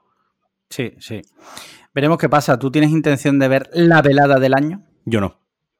Vale. Porque me gusta mucho. Eh, es que a mí me gusta muchísimo el. A mí me gusta mucho me gusta mucho el boxeo. Esto, y entonces es como sé lo que es el espectáculo, o sea, no, no, o sea, entiendo el show business, entiendo perfectamente el show business, entiendo perfectamente lo que se está haciendo, pero a nivel boxeo, sé que Para lo ti el boxeo, pones un, la línea roja está ahí, o sea, eh, se puede hacer eh, business con todo, pero el boxeo para ti es como la línea roja. Esa, es, a ver, a lo mejor lo pongo un rato porque sí que tengo mucha curiosidad, lo veré un ratillo porque quiero ver lo que estoy diciendo, los valores de producción ¿no? Y, todo el, lo que está metido, a ver, no sé cómo se organiza y tal. Ahora bien, por la parte del boxeo tengo auténtico cero interés más allá de que le partan la cara al Lolito este, que es, que es, un, que es un indocumentado de la vida y un, y un alelao, ¿sabes? A ver si le pegan dos buenas hostias y al Mr. Jagger este, que es un flipado, que se cree el putísimo amo también, pues a ver si también le bajan un poco los humos. Mira, ya y por último cerramos el tema. Por curiosidad, están aquí las entradas, que las puedes comprar en entradas.com. Bueno, ya no las puedes comprar porque están todas agotadas. La más cara costaba 247 y la más barata 23,81. Si alguien la ha comprado. 23 pavos por ver a Bustamante pegarse con un youtuber random, pues no está nada mal. No está nada mal. Si algún oyente eh, va, que nos cuente la experiencia, que nos mande un, yo creo, correo. esto es como, esto es cuando como hablamos ¿no? de, los, de los conciertos y los espectáculos y tal. Yo creo que como, como espectáculo va a estar bastante chulo y como curiosidad, ¿no? Y como avance, como sí que es verdad que, que, se está haciendo algo diferente de lo que organizan otros streamers, ¿no? Y otras. No, vamos a ver. ya, el equipo, el, equipo, de Ibai, Ibai. Vuelvo a lo mismo. Esto es un equipo creativo que hay detrás y se le ocurren cosas, ¿no? O sea, el equipo creativo que hay detrás, pues está muy guay que se ocurran estas cosas y vayan un pasito, no más allá, pero en un pasito en una dirección diferente. Eso sí, ahora bien, por la parte deportiva, yo no le tengo ningún tipo de. No le tengo ningún tipo de, de interés. Claro. Ya está. Muy bien, mira, cambiando de tema, te voy a leer otra noticia. Los nuevos corazón y helado saludable de Carlos Ríos levantan otra polémica entre nutricionistas. Mira, Ibai, Ibai, que sé que me escuchas, en la velada del año que viene... Eh, llévame a mí contra Carlos Ríos. Yo he boxeado, llévame a mí, llévame a mí y llevas a Carlos Ríos. Que ya te digo yo, yo, yo no cobro. Yo te lo, te lo hago gratis. Tú, gratis, vale. Yo voy gratis, lo voy, voy gratis, a coste cero. Eh, no hace falta ni que me des retweet al podcast, como, como he dicho al principio. Me pones a Carlos Ríos delante. Yo me ofrezco. Bueno, eh, el caso es que, bueno, para quien no lo sepa, Carlos Ríos es un señor. Es un normal. Bueno, voy a explicar un poco y ahora ya entramos. Eh, es un señor de Huelva, un chico. Un retrasado que sacó un movimiento que era el real fooding, que consistía en básicamente hacer eh, shaming de la gente que come cosas que él no considera real food, que son alimentos reales, eh, y decir que cualquier cosa es ultraprocesado. Esto ultraprocesado, esto es malo, esto te mata. ¿Vale? Eso él es un discurso que ha tenido muchísimos años. Este es, este es el, el, de la gente que le molestaba a los gordos sin camiseta en la playa. No, ese es el cocinero ah, fiel. Vale, vale. otro, es otro subnormal. Ese otro subnormal. todos estos subnormales los confundo. Toda la cara de mis cojones en una sauna. Pero ese, ese es otro. Eh, a raíz de hacerse famoso, Carlos Ríos, evidentemente, pues marcas han querido, han querido colaborar con él y ha sacado productos de alimentación. Y claro, es que el dinero, el dinero es muy goloso. El dinero es muy goloso. Y ha sacado unos helados y ha sacado también unos croissants. Hasta aquí, todo bien. ¿Qué pasa? Que claro, cuando tú te pasas tantísimos años analizando hasta el dedillo los productos del supermercado, si tú sacas un producto que se vende en el supermercado, la bola vuelve hacia ti. Es ¿Qué ha pasado? Han analizado sus productos y no solo son ultraprocesados, sino que tienen altas dosis de azúcar. Es que claro, cosa que él considera veneno. Yo te iba a preguntar si el, a ver, si el curasán está hecho con mantequilla obtenida a base de ordeñar las tetas de su putísima madre, pues aún te lo aún, te digo, aún te digo que, que ok, que ok, ¿vale? Pero, pero no es el, es que vamos, ya está claro, es que un croissant a día de hoy, para que sea rentable venderlo en supermercados, la única manera que hay de hacerlo es que sea ultra procesado, si no, no deja margen y si no, no hay, no, no vale la pena ni, ni ponerse a producirlo, vaya, que funciona así la industria. Eh, claro, eh, esto él ahora eh, está diciendo que hay un movimiento que quiere ir contra ellos mm. porque ellos son portadores. Esto, o sea, te voy a decir una cosa. Este señor, ya independientemente de todo, tiene un discurso que hace tiempo hubo un hilo en Twitter que lo analizaba, el discurso del real fooding de Carlos Ríos, que es una secta. O sea, en la estructura de todo es literalmente el de una secta. Y de hecho vuelve a repetirse. Ahora él está diciendo que es que no, que es que hay unas voces contra ellos, poseedores de la verdad, del real fooding. Mira, vamos a ver. Yo me cago en tu puta madre. ¿Vale? no me puede dar más pereza el tema de los real fooding. Eh, pero mira, tú puedes estar a favor del real fooding, cosa que me parece estupendo. Yo tengo amigos que le, solo comen cosas de real fooding, me parece pero, pero es que estamos gilipollas. Si yo, si mi abuela, la del pueblo, ya toda la vida comiendo real fooding, que cogía lo que, comía lo que mi abuelo plantaba. O sea, había para comer lo que mi abuelo cultivaba. Las gallinas que nos comíamos, las gallinas y, lo que, el conejo con el que hacía la paella, lo matábamos 10 minutos antes de, de, hacer la putísima paella. Quiero decir, y mi abuela no le ponía nombres a eso. Ya está. O sea que el Carlos Río este no ha inventado nada. Y todo el que se haya subido a, o esté metido ahí, es que le han lavado el cerebro, es gilipollas perdido y, lo siento, pero andas perdido la vida. O sea, háztelo, lo de mirar, tronco. Este señor, mm, te lo digo de verdad, o sea, es que no, no puedo con él, no puedo con él. Y me da pena porque veo que gente inteligente le compra el discurso y es como... eso es lo que me jode a mí. Correcto. Eso es lo que... Hay gente que yo respeto, gente que yo respeto en muchos aspectos, que luego veo que salen con el tema del real fooding, de hacer real fooding, de eh, hasta poner ahí un plato, ¿no? Eh, a lo mejor poner una ensalada, ¿no? sé, real fooding, ¿no? El tomate, tal. ¿Tú cómo sabes que ese tomate es real fooding? O sea, eso es lo primero, saber dónde ha venido ese tomate. Eso lo has cogido tú, ya pues no lo puedes saber. Quiero decir, por mucho que te ponga que es ecológico, todo lo que tú quieras, ¿vale? Eso, eso de, de facto, de base. Y lo mm. segundo es que el real fooding es algo que se, vamos, que, vamos, que eh, eh, se lleva haciendo toda la putísima vida, que este hombre no, no ha inventado nada, que, que sí, que es verdad que en los últimos 20, 30 años hay una tendencia a comer mucho más eh, alimento ultraprocesado por el ritmo de vida que llevamos, la comodidad, etc, etc, el estado de bienestar y toda la puta historia esta ya que aburre. Cierto, cierto que yo me quedaba con mi abuela en el pueblo un mes y yo durante un mes no comía, o sea, lo que comía era lo que tenía mi abuela en el huerto, lo que compraba en la frutería delante mía y lo que iba a la carnicería y mi abuela no compraba ni una puta mierda que fuese de supermercado, que fuese envasada, pues también, y mi abuela ni lo llamaba real fooding, nada, y como yo, muchísimos de nosotros y de nosotras, en casa de sus abuelas, incluso de sus madres, pues habrá sido tres cuartos de lo mismo, ¿sabes? Pero es, totalmente. Pero ya el problema viene porque la forma de hacer la, didáctica y la, y la. Claro, sí, y luego el ataque gratuito tú, el resto de la gente, ¿sabes? Como tú puedes hacer. exacto, tú puedes hacer tu movimiento. Y, y, hasta ahí me parece perfecto. Oye, mira, nosotros, por decirlo de alguna forma, pues defendemos, entre comillas, pues comer comida de verdad, comida natural, evitar los ultraprocesados.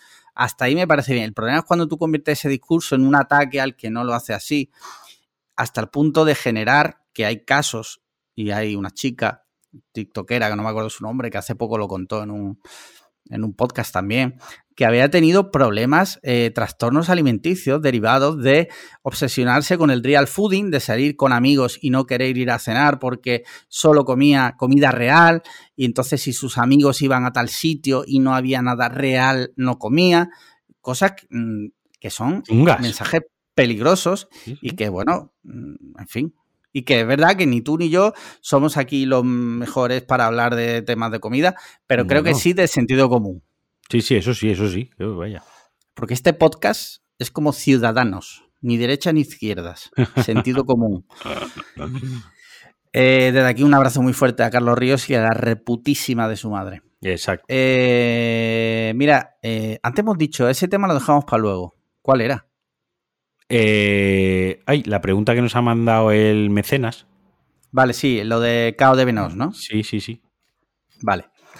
Eh, resulta que eh, Cao de Venos, Alejandro Cao de Venos, es un señor, nació en Reus, que su obsesión era, bueno, es comunista, y si eso ya de por sí no, no es ya síntoma de nada, decidió obsesionarse con Corea del Norte hasta el punto de que, bueno, forma parte del gobierno de Corea del Norte.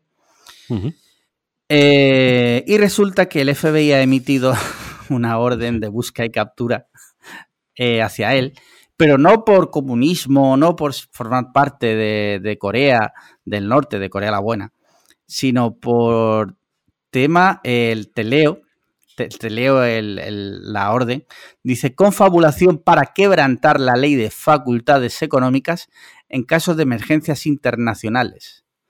Eh, por tema de criptomonedas. O sea, a ese le tenían ganas y lo han pillado por donde han podido.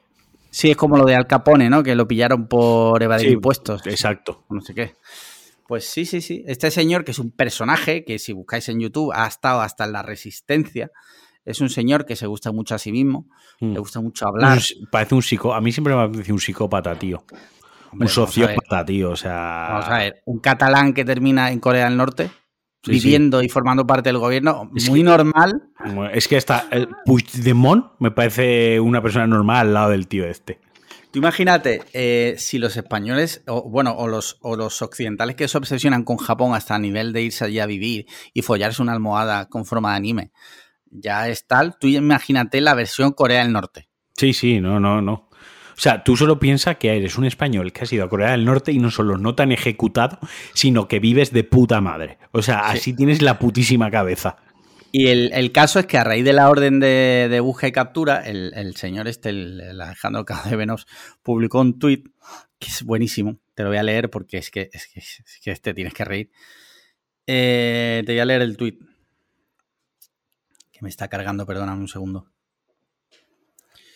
Eh, esto luego Matías, que bueno, luego Matías que no, nos escucha, pero bueno. Espero que la espera merezca la pena, que el tuit sea bueno hizo un tuit, dice, no sé por qué hoy todo el mundo me busca. Estoy en Jerusalén, al lado del Gólgota, comiéndome un durum de falafel. Y sube literalmente una foto del durum. O sea, este señor, pues, es un crack. Se amanece muerto un, día, ¿sabes? Sí, sí, sí. Eh, y ya por último, la noticia de, yo creo que del año, es que Kylian Mbappé decidió finalmente renovar con el PSG mm. y romper así el sueño de miles de madridistas que se habían montado una película nivel los Oscars. Bueno, él, había ayudado a montar la película, ¿eh? También te digo. Sí. Que ha hecho, ha hecho la de la portabilidad de Orange. Ha hecho, ha hecho la cama brutalmente. Ha, hecho, eh, la de Orange, la de ay que me cambio, para que me ponga la fibra más barata. Sí, eh, parece ser que este señor, Kylian Mbappé, que hasta, bueno, se considera ahora mismo el mejor jugador del mundo, se podría decir, ¿no? Porque ya la, Cristiano Ronaldo y Messi, digamos que forman parte ya de la antigua eh, generación, ¿no? Están ya un poco dejando pie a nuevos jugadores y de esa nueva mm, generación de jugadores, Kylian Mbappé, pues se considera ahora mismo el mejor. Y el Madrid eh, estaba detrás suya y él era, ahora mismo estaba libre, con lo cual el Madrid lo podría haber fichado totalmente gratis, simplemente la negociación a la que llegara con el jugador, no tendría que haberle pagado al, PSG. Pero finalmente, y después de estirar muchísimo el chicle durante muchos días, el sábado por la noche, si no recuerdo mal, se presentó ya oficialmente como renovado hasta el 2025, creo que es, ¿no? Sí, algo así, no sé. Que la aproveche la liga francesa que va a ganar y ya está, tío, yo qué sé. Sí. O sea, es que a mí el, de todo esto me quedo con, el, con la padreada de Karim Benzema, ¿no? Que puso, la, puso el tweet este de la foto de, de, Tupac y detrás se veía el amigo que lo traicionó mirándolo, ¿no? Y la, la soltó ahí, o sea, uff, el ambiente de la selección francesa, la próxima convocatoria va a ser, va a ser tenso. Mira, a mí una cosa que me llama la atención, que lo apuntó el otro día en un grupo que tengo con más gente, está también mi amigo Pedro Ample, que dijo una cosa y, y es verdad, me dio realmente que pensar que lo que no entendía de todo esto es por qué eh, Kylian Mbappé estuvo en Madrid la semana anterior. Porque estaba haciendo... A ver, porque estaba haciendo la cama, tío, porque esto estaba medido y estaba es un jugando. Cerdo, tío. Es un cerdo. A ver, no es un cerdo, es un chaval joven muy mal asesorado. Es un chaval que no le han explicado bien que si tú le haces esto a una institución como el Real Madrid, y ojo, yo soy madridista, pero esto lo extrapolo también a una institución como el Barcelona, que si tú le haces esta cerdada a una institución como el Madrid o el Barcelona, probablemente nunca vuelva, o sea, no vuelvas a tener esa puerta, te la estás cerrando para el resto de tu vida, ¿no? Y son de esas puertas que no te tienes que cerrar. O sea, estas guarradas no las puedes hacer, porque eres muy joven todavía. Eres muy joven, tienes 23 años, ¿no? Tienes muchísimo recorrido. Tienes mucho, y lo siento mucho, le pese a quien le pese, pero el PSG no está al nivel ni del Real Madrid, e insisto como madridista lo digo, ni como el Barcelona. Ahora el Barcelona está como, no está en su mejor momento, pero, pero no está al nivel de estas instituciones. No lo está. Lo que tiene el PSG es un, jeque detrás eh, metiendo dinero saltándose todas las reglas del fair play financiero y todo lo que sale de los cojones por ganar, por, por meter dinero, a ver si gana una Champions, meter dinero, meter dinero y meter dinero. Pero, claro, el, tema está en que... El respeto no se compra, el respeto se gana. Y a una institución así, tú le haces la guarrada esta como jugador, ya como el PSG como institución, pues bueno, al final son empresas compitiendo unas por otras, ¿no? Pero tú como empleado, tú como jugador, estás haciendo, o sea, te has cerrado la puerta del club más grande del mundo, ¿sabes? O sea, te has cerrado esa puerta, te has disparado en un pie, so gilipollas. O sea, si tú querías mejorar tus opciones con el PSG, querías renovar, querías hacer la de lo que decíamos, la portabilidad de Orange y querías hacer tío, haber jugado otras putas cartas, ¿sabes? Pero, pero esto no ha mm. sido inteligente. A mí no me parece inteligente. Mucho le tiene que compensar el acuerdo económico al que ha llegado y muy bien le tienen que pagar y esperemos que no se lesione y que le vaya la vida muy bien al chaval porque realmente ha tomado... Y, y, luego, bueno, de cara a la galería, o sea, tú imagínate dentro de tres años cuando otro club quiera negociar con el fichaje. La seriedad, la seriedad que transmite él, sus representantes, ¿no? O pues sea, para empezar, eh, me imagino yo, sin saber cómo funcionan estas cosas, evidentemente, porque yo lo único que sé de esto es que vi la película Moneyball, eh, pero me imagino que igual eh, en, el, en, el, 2025, para empezar a negociar, ya le harán firmar ciertos papeles. Rollo, pues, si no tal, si no cumples con tu palabra, pues tal o cual, me imagino, que no tengo ni idea. Sí, sí, sí. Porque sí, es verdad que es un poco feo lo que ha hecho. No sé, ya te digo, es. Eh, es que, no sé. No sé, me parece. El tema está. El tema está que, este sábado. Es que. Este, sábado es ya, ¿no? La final de la Champions. estoy, cabreado. estoy cabreado. Es que el chaval, el chaval es gilipollas, tío. Es que el, es que el, PSG no ha ganado ni una puta Champions League. Es que no ha ganado todavía ni una puta Champions League. Y la están intentando ganar a base de meter billetes y a base de, meter dinero. Y, no se ganan así. Las Champions League no se ganan así. Las Champions League se ganan pues, con Benzema metiendo un gol en el minuto 92, tío. Yo qué sé, ¿qué, te diga? Que, que, otra cosa de eso es que además el equipo, el equipo, el PSG, es un equipo mm. que da pérdidas y eh, claro, ese es otro tema que hay mucha gente que está hablando, eh, que un equipo que da pérdidas, ¿cómo puede pagar eso? Claro, le inyectan dinero constantemente, como si eso fuera una startup. Claro, pero ahí está, Se, supone que hay unas normas, ¿no? Para Hay un fair play financiero hay un fair play financiero y esto lo debería investigar y la FIFA y, la UEFA y vaya, todos los organismos que, puedan investigar tendrían que ver qué coño está pasando ahí. Y parece que lo digo como madridista resentido de que Mbappé no sé qué, no, pero es que esto es flaco favor no solo para el Madrid, sino para todos los clubes de Europa. ¿Sabes? Esto es flaco mm. favor para la competición, que haya un equipo haciendo, haciendo esto, tío. Sí. El caso es que el Madrid el sábado juega la final de Champions, como gane eh, la gente, los madridistas, van a mandar mensajes y no precisamente de, de mensajes amigables hacia Kylian Mbappé, en plan de esto no lo vas a tener jamás. Hombre, es que va a mamar durísimo, va, va, a mamar fortísimo el chaval. yo insisto, Según... ha metido la pata en como ha hecho. O sea, si no quería venir al Madrid, si era una Joder, se podía haber hecho de muchas maneras, pero hacer la cama de esta manera, no. Yo lo que no entiendo es que, hay rumores hasta que de, que este de Macron lo llamó por teléfono personalmente para pedirle que se quedara en París. que es como, a ver, se nos va la puta cabeza. La ¿Se gente va la puta cabeza Sí, la gente también se monta sus historias, nada, nada. bueno, eh, vamos a ir terminando porque había un par de temas que habían propuesto los mecenas. Pero vamos a ir terminando porque estoy, estoy sudando como un pollo asado, tío. Y sé que van mal de tiempo, entonces no quiero tampoco. Eh, tema de videojuegos, ¿tienes algo? Eh, no, porque he estado, como está estudiando y tal, eh, no, así novedad tampoco hay nada, ninguna noticia súper relevante. Hoy han dicho que en octubre sale el Modern Warfare 2, el, remaster del emblemático Modern Warfare 2 que se llama igual. Lo he visto, me ha entrado bastante hype, le tengo bastantes ganas, me lo compraré, le daré duro, uno de mis juegos favoritos a los que más horas le he dedicado. Vale. Eh, sí es verdad que no, últimamente está la cosa, no sé si es porque el E3 es en breve, ¿no? Eh, sí, sí, queda nada. Lo que, bueno, no se celebra el E3 como tal, bueno, ya, e pero sí, queda poquito. Dentro de nada tendremos novedades.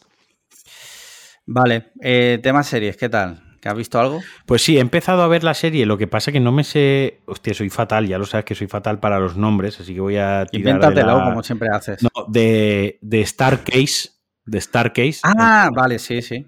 Vale, pero no el documental. He empezado a ver la serie. Me está, llevamos tres capítulos solo, pero me está, me está encantando, la verdad. Yo la, no, serie. de ella porque quiero acabar de verla y cuando la acabe, eh, ver el documental. Porque en la serie sale cómo filman el documental. Ah, hostia, no jodas. Sí, sí, se enseña. eso. Se enseña, se enseña cómo negociaron con, con la gente, con son unos franceses los que hicieron el documental, cómo negocian, el momento, el timing en el que se hace el documental. O sea, está chulo, ¿no? Eh, yo he visto el documental. Y luego empezaba a ver a dos metros bajo tierra, que yo no la, no la había oh. visto. O sea, eh, te, aviso, te aviso. Ese viaje.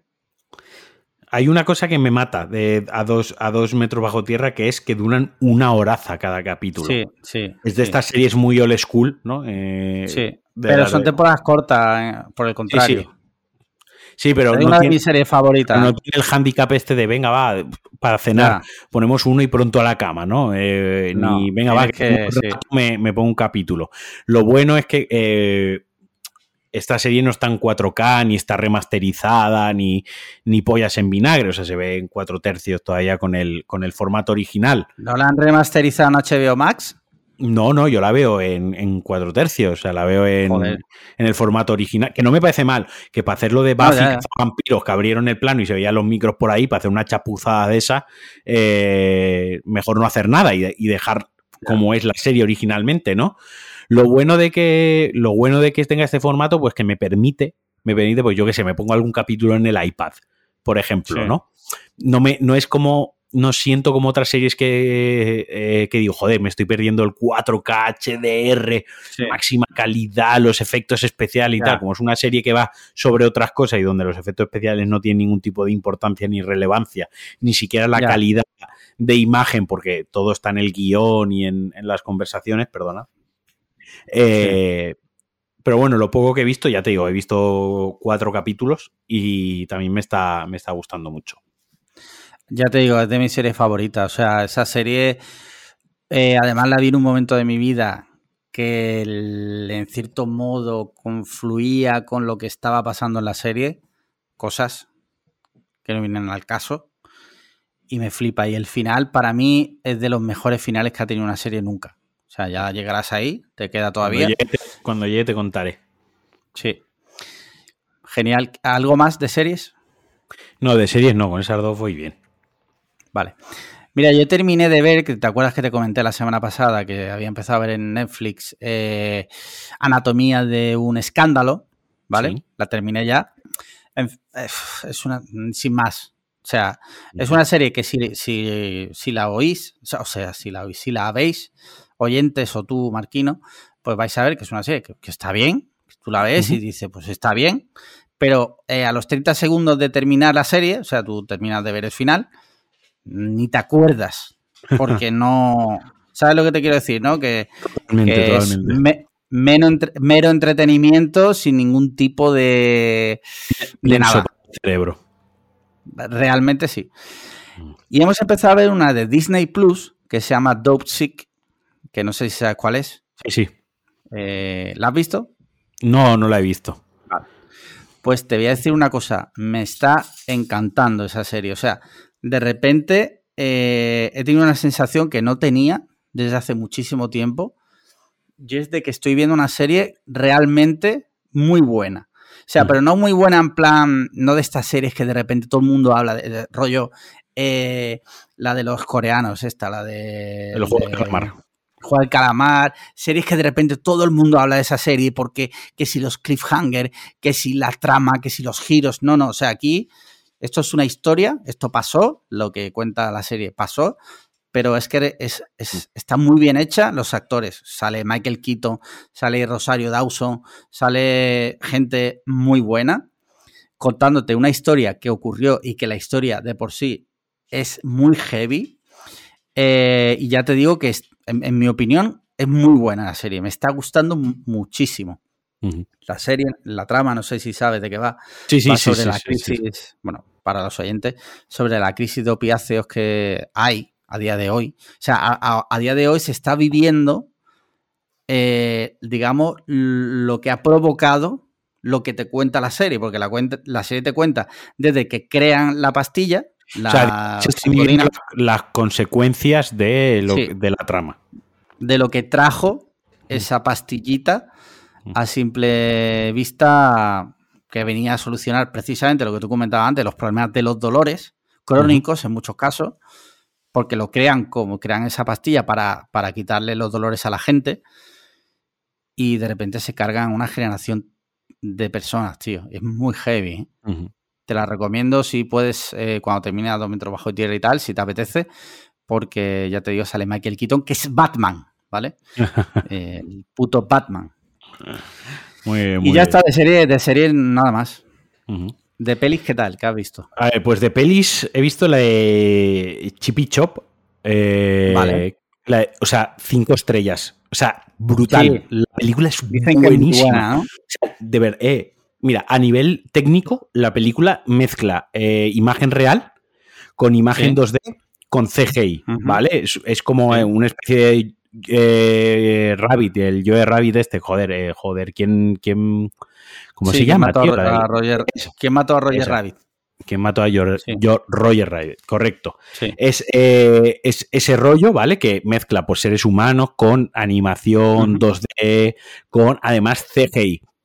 Todo eso, además, con un montonazo de cameos, pero cada, cada escena, cada plano tiene un montón de cameos. Ahí Disney ha tenido que cerrar un montón de acuerdos porque no todos los cameos son de Disney, no son suyos como tal, sino hay cameos de, otras productoras, de otras, vamos, de, todo, de videojuegos, de cine, de series, de música, hay de todo. Pero lo que más me ha flipado es el tema de la trama es súper, súper adulta para ser una película de Chippy Chop. O sea, la, trama básicamente va sobre, sobre traficantes de droga y tratas de blancas. O sea, es eso. Sí, sí, sí, sí. Es, eh, lo estábamos, o sea, básicamente es una película de Chippy Chop. Voy a contar un poco, tampoco estamos aquí hablando, no estamos aquí reventando la última de, de Christopher Nolan. Tarantino. De Tarantino. A ver, básicamente es que eh, Chip y Chop han pasado pues desde los años 80 a día de hoy, pues eh, están en decadencia, pues han separado, eh, uno es como el típico actor de estos de Hollywood que va a ferias de, a la, a la fricuna a firmar libros y la gente no le hace mucho caso y ahí se junta con otros de su misma generación que les ha ido igual o regular o peor y hace anuncios comerciales y el otro pues ha dejado toda la farándula y es vendedor de, seguros, ¿no?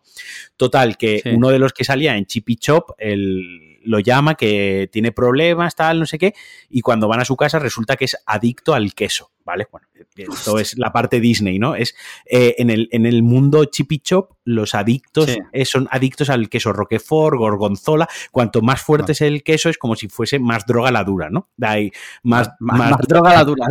más droga la dura. Eh, total, que le dice que les debe mucho dinero a la mafia, ¿no? A, los traficantes. Y paralelamente están desapareciendo, están desapareciendo dibujos animados clásicos, ¿no? Entonces, en una de esas, él desaparece. Y al final es la mafia que quien no paga secuestra a los dibujos animados y los manda al extranjero para hacer las copias chinas de películas de Disney que era como el, mismo dibujo, pero mal dibujado, pues los mandan, tienen una productora donde explotan a, esos dibujos animados haciendo copias eh, baratas y falsificaciones de películas clásicas. Eso básicamente es trata de blancas, es coger, secuestrar y explotar, ¿no? Para, para ganar dinero mientras lo tienes secuestrado hasta que lo matas. Porque también aparece. Entonces, lo que me flipó era tío, que estoy viendo una película de, cine noir, de narcotraficantes con trata de blancas, tío.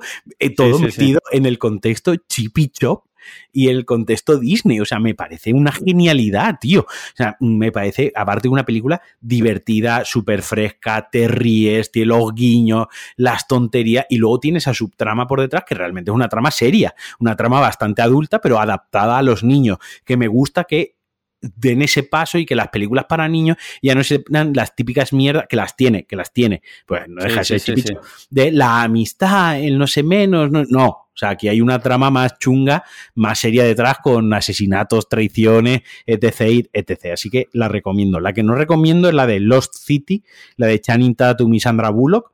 Ojalá Ojalá quemen todas las copias de esa película. Eh, luego he visto la última de Blumhouse, la productora esta que, hace películas así de terror miedo, haciendo una adaptación de un libro de Stephen King que se llama Firestarter, ¿vale? Que el protagonista es Zac Efron. Eh, ya ¿Ah, haciendo, sí? sí, Zac Efron ya haciendo papeles que no son de guapero. La película es un ñordo. La película es, ah, es, como los X-Men mal, ¿no? Porque es pues la película es como pasa todo lo de Stephen King. Adaptar Stephen King al cine es extremadamente complicado, ¿vale? ha, salido bien dos veces. Dos veces ha salido bien. El resto de las veces salen subproductos de, de clase B. Y ya para acabar muy rápido, he visto la de Everything, Everywhere, All at Once. Eh, todo en todas partes a la vez. Sí. A ver, si superas la primera media hora de película, tiene un inicio muy, muy lento, muy lento. Tiene media hora de plantearte lo que está pasando en la vida de la protagonista, que todo eso sirve para todo lo que viene después. Pero sí que es verdad que tiene un inicio lento, ¿vale? Que tiene media horita. En el momento que ya arranca la ciencia ficción, el multiverso que plantea, la, idea de multiverso que plantea, y sobre todo las escenas de artes marciales chinas eh, clásicas, porque es una oda al, al, cine de artes marciales chino, es divertidísima, es una ida de olla, es súper gamberra, es súper absurda por momentos. Eh, está muy guay. A ti que te molaba Chucky Chan y te gustaban ese tipo de, sí, ¿no? Hay una. La tengo muy pendiente esta peli. Hay una, hay una escena que hay uno, uno de los protagonistas que empieza a pelear con una riñonera una, riñonera horrible de padre de esta sortera, ¿no? Y con la riñonera pega una paliza. Luego hay, no quiero hacer spoiler, pero bueno, tampoco. Luego hay una pelea por ahí que utilizan a un Pomeranian, ¿no? ¿Ah, eh, sí? muy divertido. O sea, hay, hay momentos súper. O sea, pero tiene como dos escenas que la estaba viendo y está diciendo: Esto cuando lo ve Alex Liam eh, se va, a se va a descojonar. Se va a descojonar, ¿sabes? No, no quiero hacer spoiler porque es, la gracia, pero es una comedia. ¿Tú te acuerdas de la de Confusión?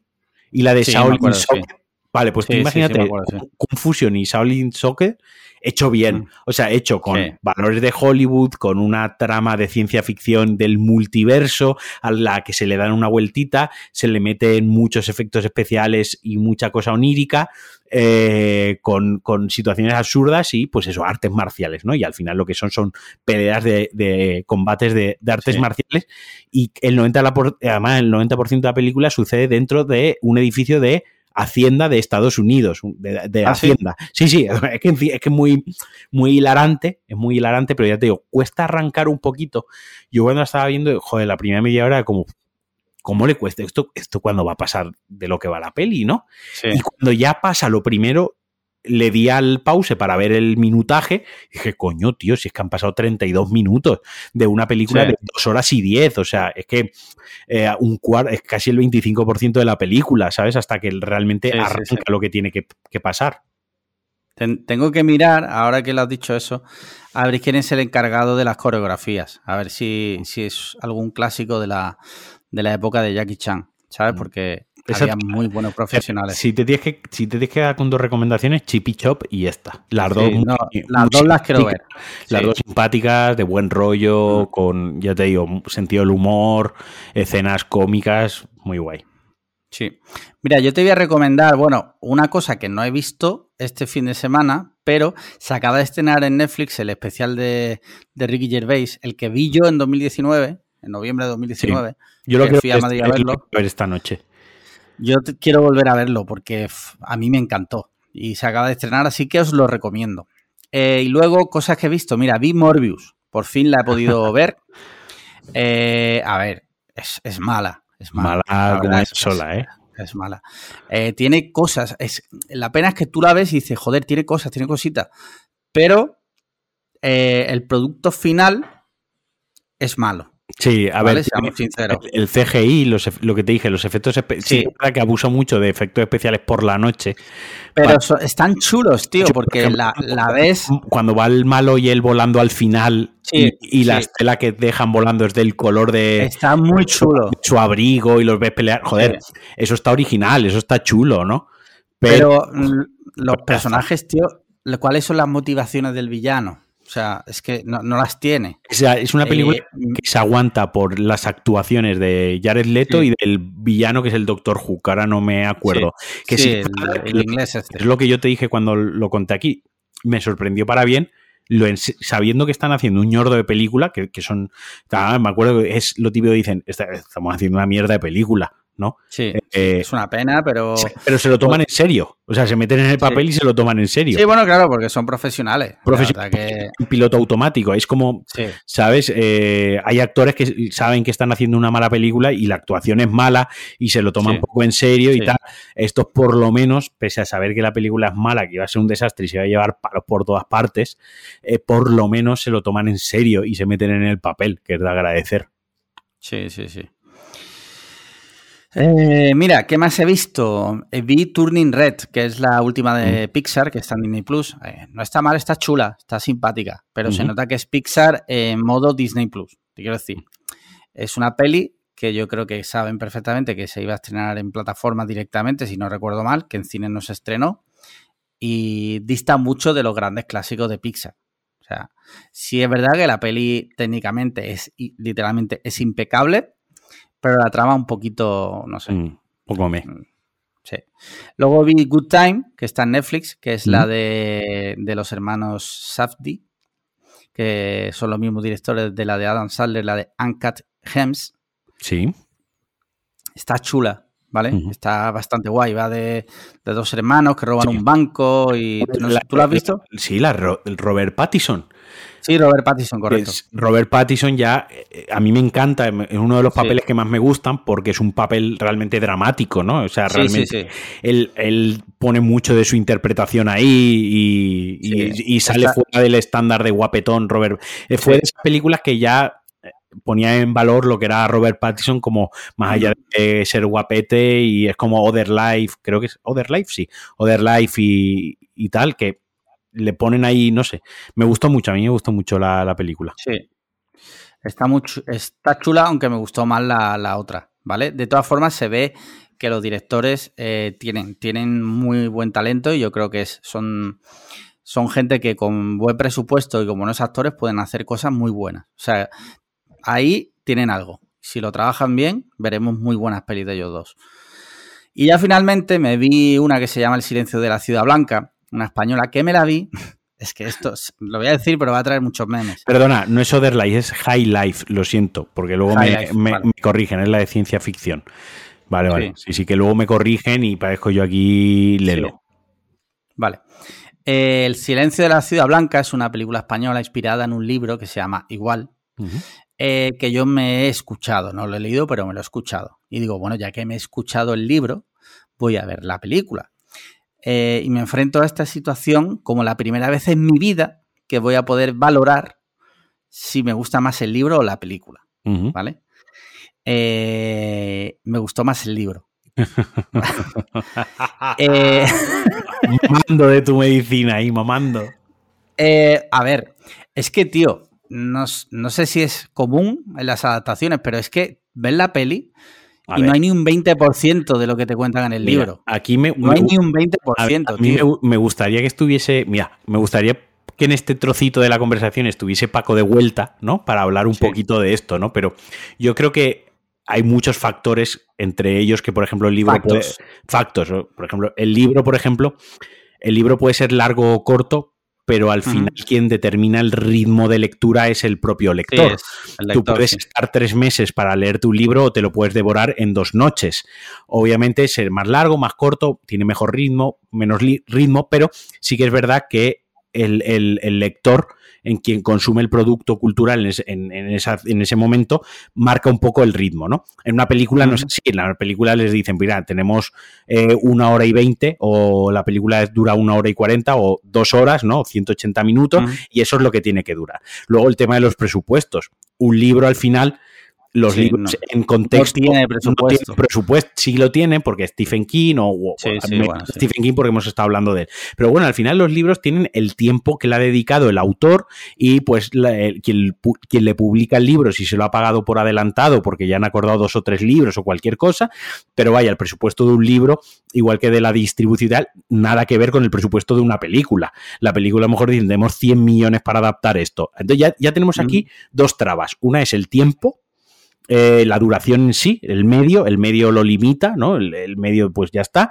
Y segundo es el presupuesto, eh, que también pues hay otro, otro tema ahí. El tercero está el propio, el propio medio, ¿no? La propia narrativa del medio. Tú cuando lees un libro o lo escuchas, da igual, porque para lo que voy a explicar es exactamente lo mismo, el libro es muy descriptivo, porque tú como oyente o como lector, tú imaginas en tu cabeza, rellenas todos esos huecos, ¿no? Tú, imaginas cómo es el personaje, te lo describen mejor o peor, con más o menos detalle, pero al final tú te lo imaginas de una manera. En el cine, esa imaginación del, del, espectador no está, no es necesaria. En, en, el cine te lo muestran ellos como te lo quieren, te lo quieren mostrar. Entonces, si tú primero te has hecho una imagen en la cabeza con una buena descripción en el libro y luego la película no pueden entrar en tantos detalles o lo que te crean es una representación de la interpretación de alguien que es diferente a la tuya, puede ser más cercana o no, obviamente ahí también hay una pérdida de, de información, hay una pérdida de, de, de, muchas cosas, ¿no? Entonces, claro, son varios factores que sí, que al final cabe que es muy difícil, muy difícil, o sea, es casi imposible que una adaptación sea mejor que el libro. Es difícil que una adaptación sea muy buena. Y es muy probable que las adaptaciones se queden en meros productos de fanservice o de acercar una historia que mucha gente no leería porque no le gusta leer, porque le da pereza enfrentarse a 200 páginas, a una novela, no está acostumbrada y en una hora y media se la, se la ventila. Sí, luego aparte, otro problema, aparte de eso que estamos hablando, es que eh, voy a decir spoiler, ¿vale? Porque creo sí. que nadie. Yo, y creo, el, el, libro ya tiene muchos años. Que no me he dejado. Perdona, simplemente y acabo y haces el spoiler. Por eso, cuando tú coges la trilogía original del Señor de los Anillos, es una buena uh -huh. adaptación. Ojo, que no quiere decir esto no quiere decir que sea una adaptación fiel uno a uno. Digo que es una buena sí. adaptación. ¿Por qué? Porque cada puta película dura tres horas. ¿Por qué? Porque uh -huh. tuvo un presupuesto descomunal. ¿Por qué? Porque se tomaron el tiempo que necesitaron para hacerla. ¿Por qué? Porque la gente que estaba detrás del proyecto amaba la obra original y perdió muchísimo tiempo documentándose e intentando que la recreación y las descripciones del libro fuesen lo más fieles posible a lo que se iba a mostrar en pantalla. Y aquí Mogay, cuando escuche esto, pues que se pronuncie en el grupo y, y, que diga él qué opina. Pero yo creo que cuando llegas, cuando das tiempo, presupuesto y hay amor detrás, es cuando se hace una buena adaptación. Cuando sí, lo sí. que es comprar una, pagarle al autor, decirle, toma, eh, derechos de los derechos intelectuales, ¿qué me pides? ¿30.000 euros? Toma, 30.000 euros, voy a hacer la película. Pues salen claro. cositas más mediocres. Es que es el tema, tío, porque eh, en el libro, por ejemplo, eh, el, el, villano, digamos, es un thriller, te lo van construyendo poco a poco y tú en ningún momento, hasta el final del libro, sabes quién es el villano. Pero es que en la película, a los 15 minutos ya te están enseñando quién es, porque lo ponen haciendo cosas para que tú sepas quién es. Como, tío, te, te acabas de cargar el clímax del libro. Pues eso es lo que te digo, que, que, por el medio a lo mejor necesitan presentar el personaje ya para que la película eh, te, los espectadores los trata como a tontos, para que sepan todo el rato lo que pues está sí. pasando. O sea, me, pues me está viniendo a la cabeza una buena adaptación, una muy buena, la de la de Perdida, Gone Girl. Eh, sí. Es una adaptación sí, cojonuda. O sea, es sí, porque hasta, hasta que no ha pasado bastante tiempo de la película, tú no sabes en Perdida. Pero, y si has leído el libro, y si has leído sí. el libro, y si has leído el libro, sí. está muy bien adaptado al. Está, a mí me gusta más el libro que la película, ¿vale? Pero no, sí. no quiero caer en los en gafas pasta, pero me gusta más el libro que la película. Pero sí que es verdad que la película por sí sola, si a ti no te dicen que existe el libro, que es cuando yo creo que es cuando funcionan estas cosas, cuando tú la ves sin saber que viene de un libro y la película te flipa y está bien y, y te enteras de todo y, y es buena, eh, tú ves la película y la película es buenísima. Sin embargo, la, la chica mm. del tren por ejemplo, La chica del tren, joder, la película... Yo, yo, he visto la peli, la peli es mala de cojones. El libro está bien, el libro es bueno, sí. el libro es entretenido, el libro... El libro la, peli... la peli no. Claro, pero porque... La peli es mala como un dolor de, de regla. Porque, pero porque cuesta adaptarla, porque gra la gracia en parte de la, de la novela, ¿no? Está en que ella describe lo que ve. Y aquí en, en, la, en, la, película no es ella describiendo lo que ves, directamente te enseñan ¿no? lo que ella ha descrito. Entonces, claro, esa parte de imaginación del libro, de suspense y tal, te lo cargan aquí metiéndote un, sí. digamos, un plano de una secuencia de 30 segundos. Sí, sí, sí. En fin, pues con eso ya te he comentado todo lo que he visto. Y con esto yo creo que terminamos el programa de hoy, que se ha quedado al final en una hora y 48. Y eso que no hay invitado. Y eso que no hay invitado, y aparte la previa. Sí, sí, sí. O sea que. Muy bien, pues nada, hasta llegados a este punto, muchísimas gracias a todos, a ti también, Marquino. Recordaros que tenemos eh, merchandising oficial, tenéis el enlace ahí abajo para comprar las cositas, que recordemos, es eh, colección cápsula. En, en breve cambiará la colección y diréis, ay, yo quería la camiseta, no la pude comprar, ¿qué puedo hacer? Nada. Te metes en StockX y la compras de reventa, porque oficialmente ya no la podrás pillar. Eh, y llegados a este punto ya sabéis lo que toca, 5 estrellas en Apple Podcast, comentarios y likes en iVoox. Y si nos estás oyendo o viendo en YouTube, campanita, suscribirse, eh, comentar, todo lo que se te ocurra. Todas las cositas. Venga. Sí. Chao, un abrazo muy fuerte. No está grabando, tío. No puede ser, tío. ¿Ya? ¿Le doy ya?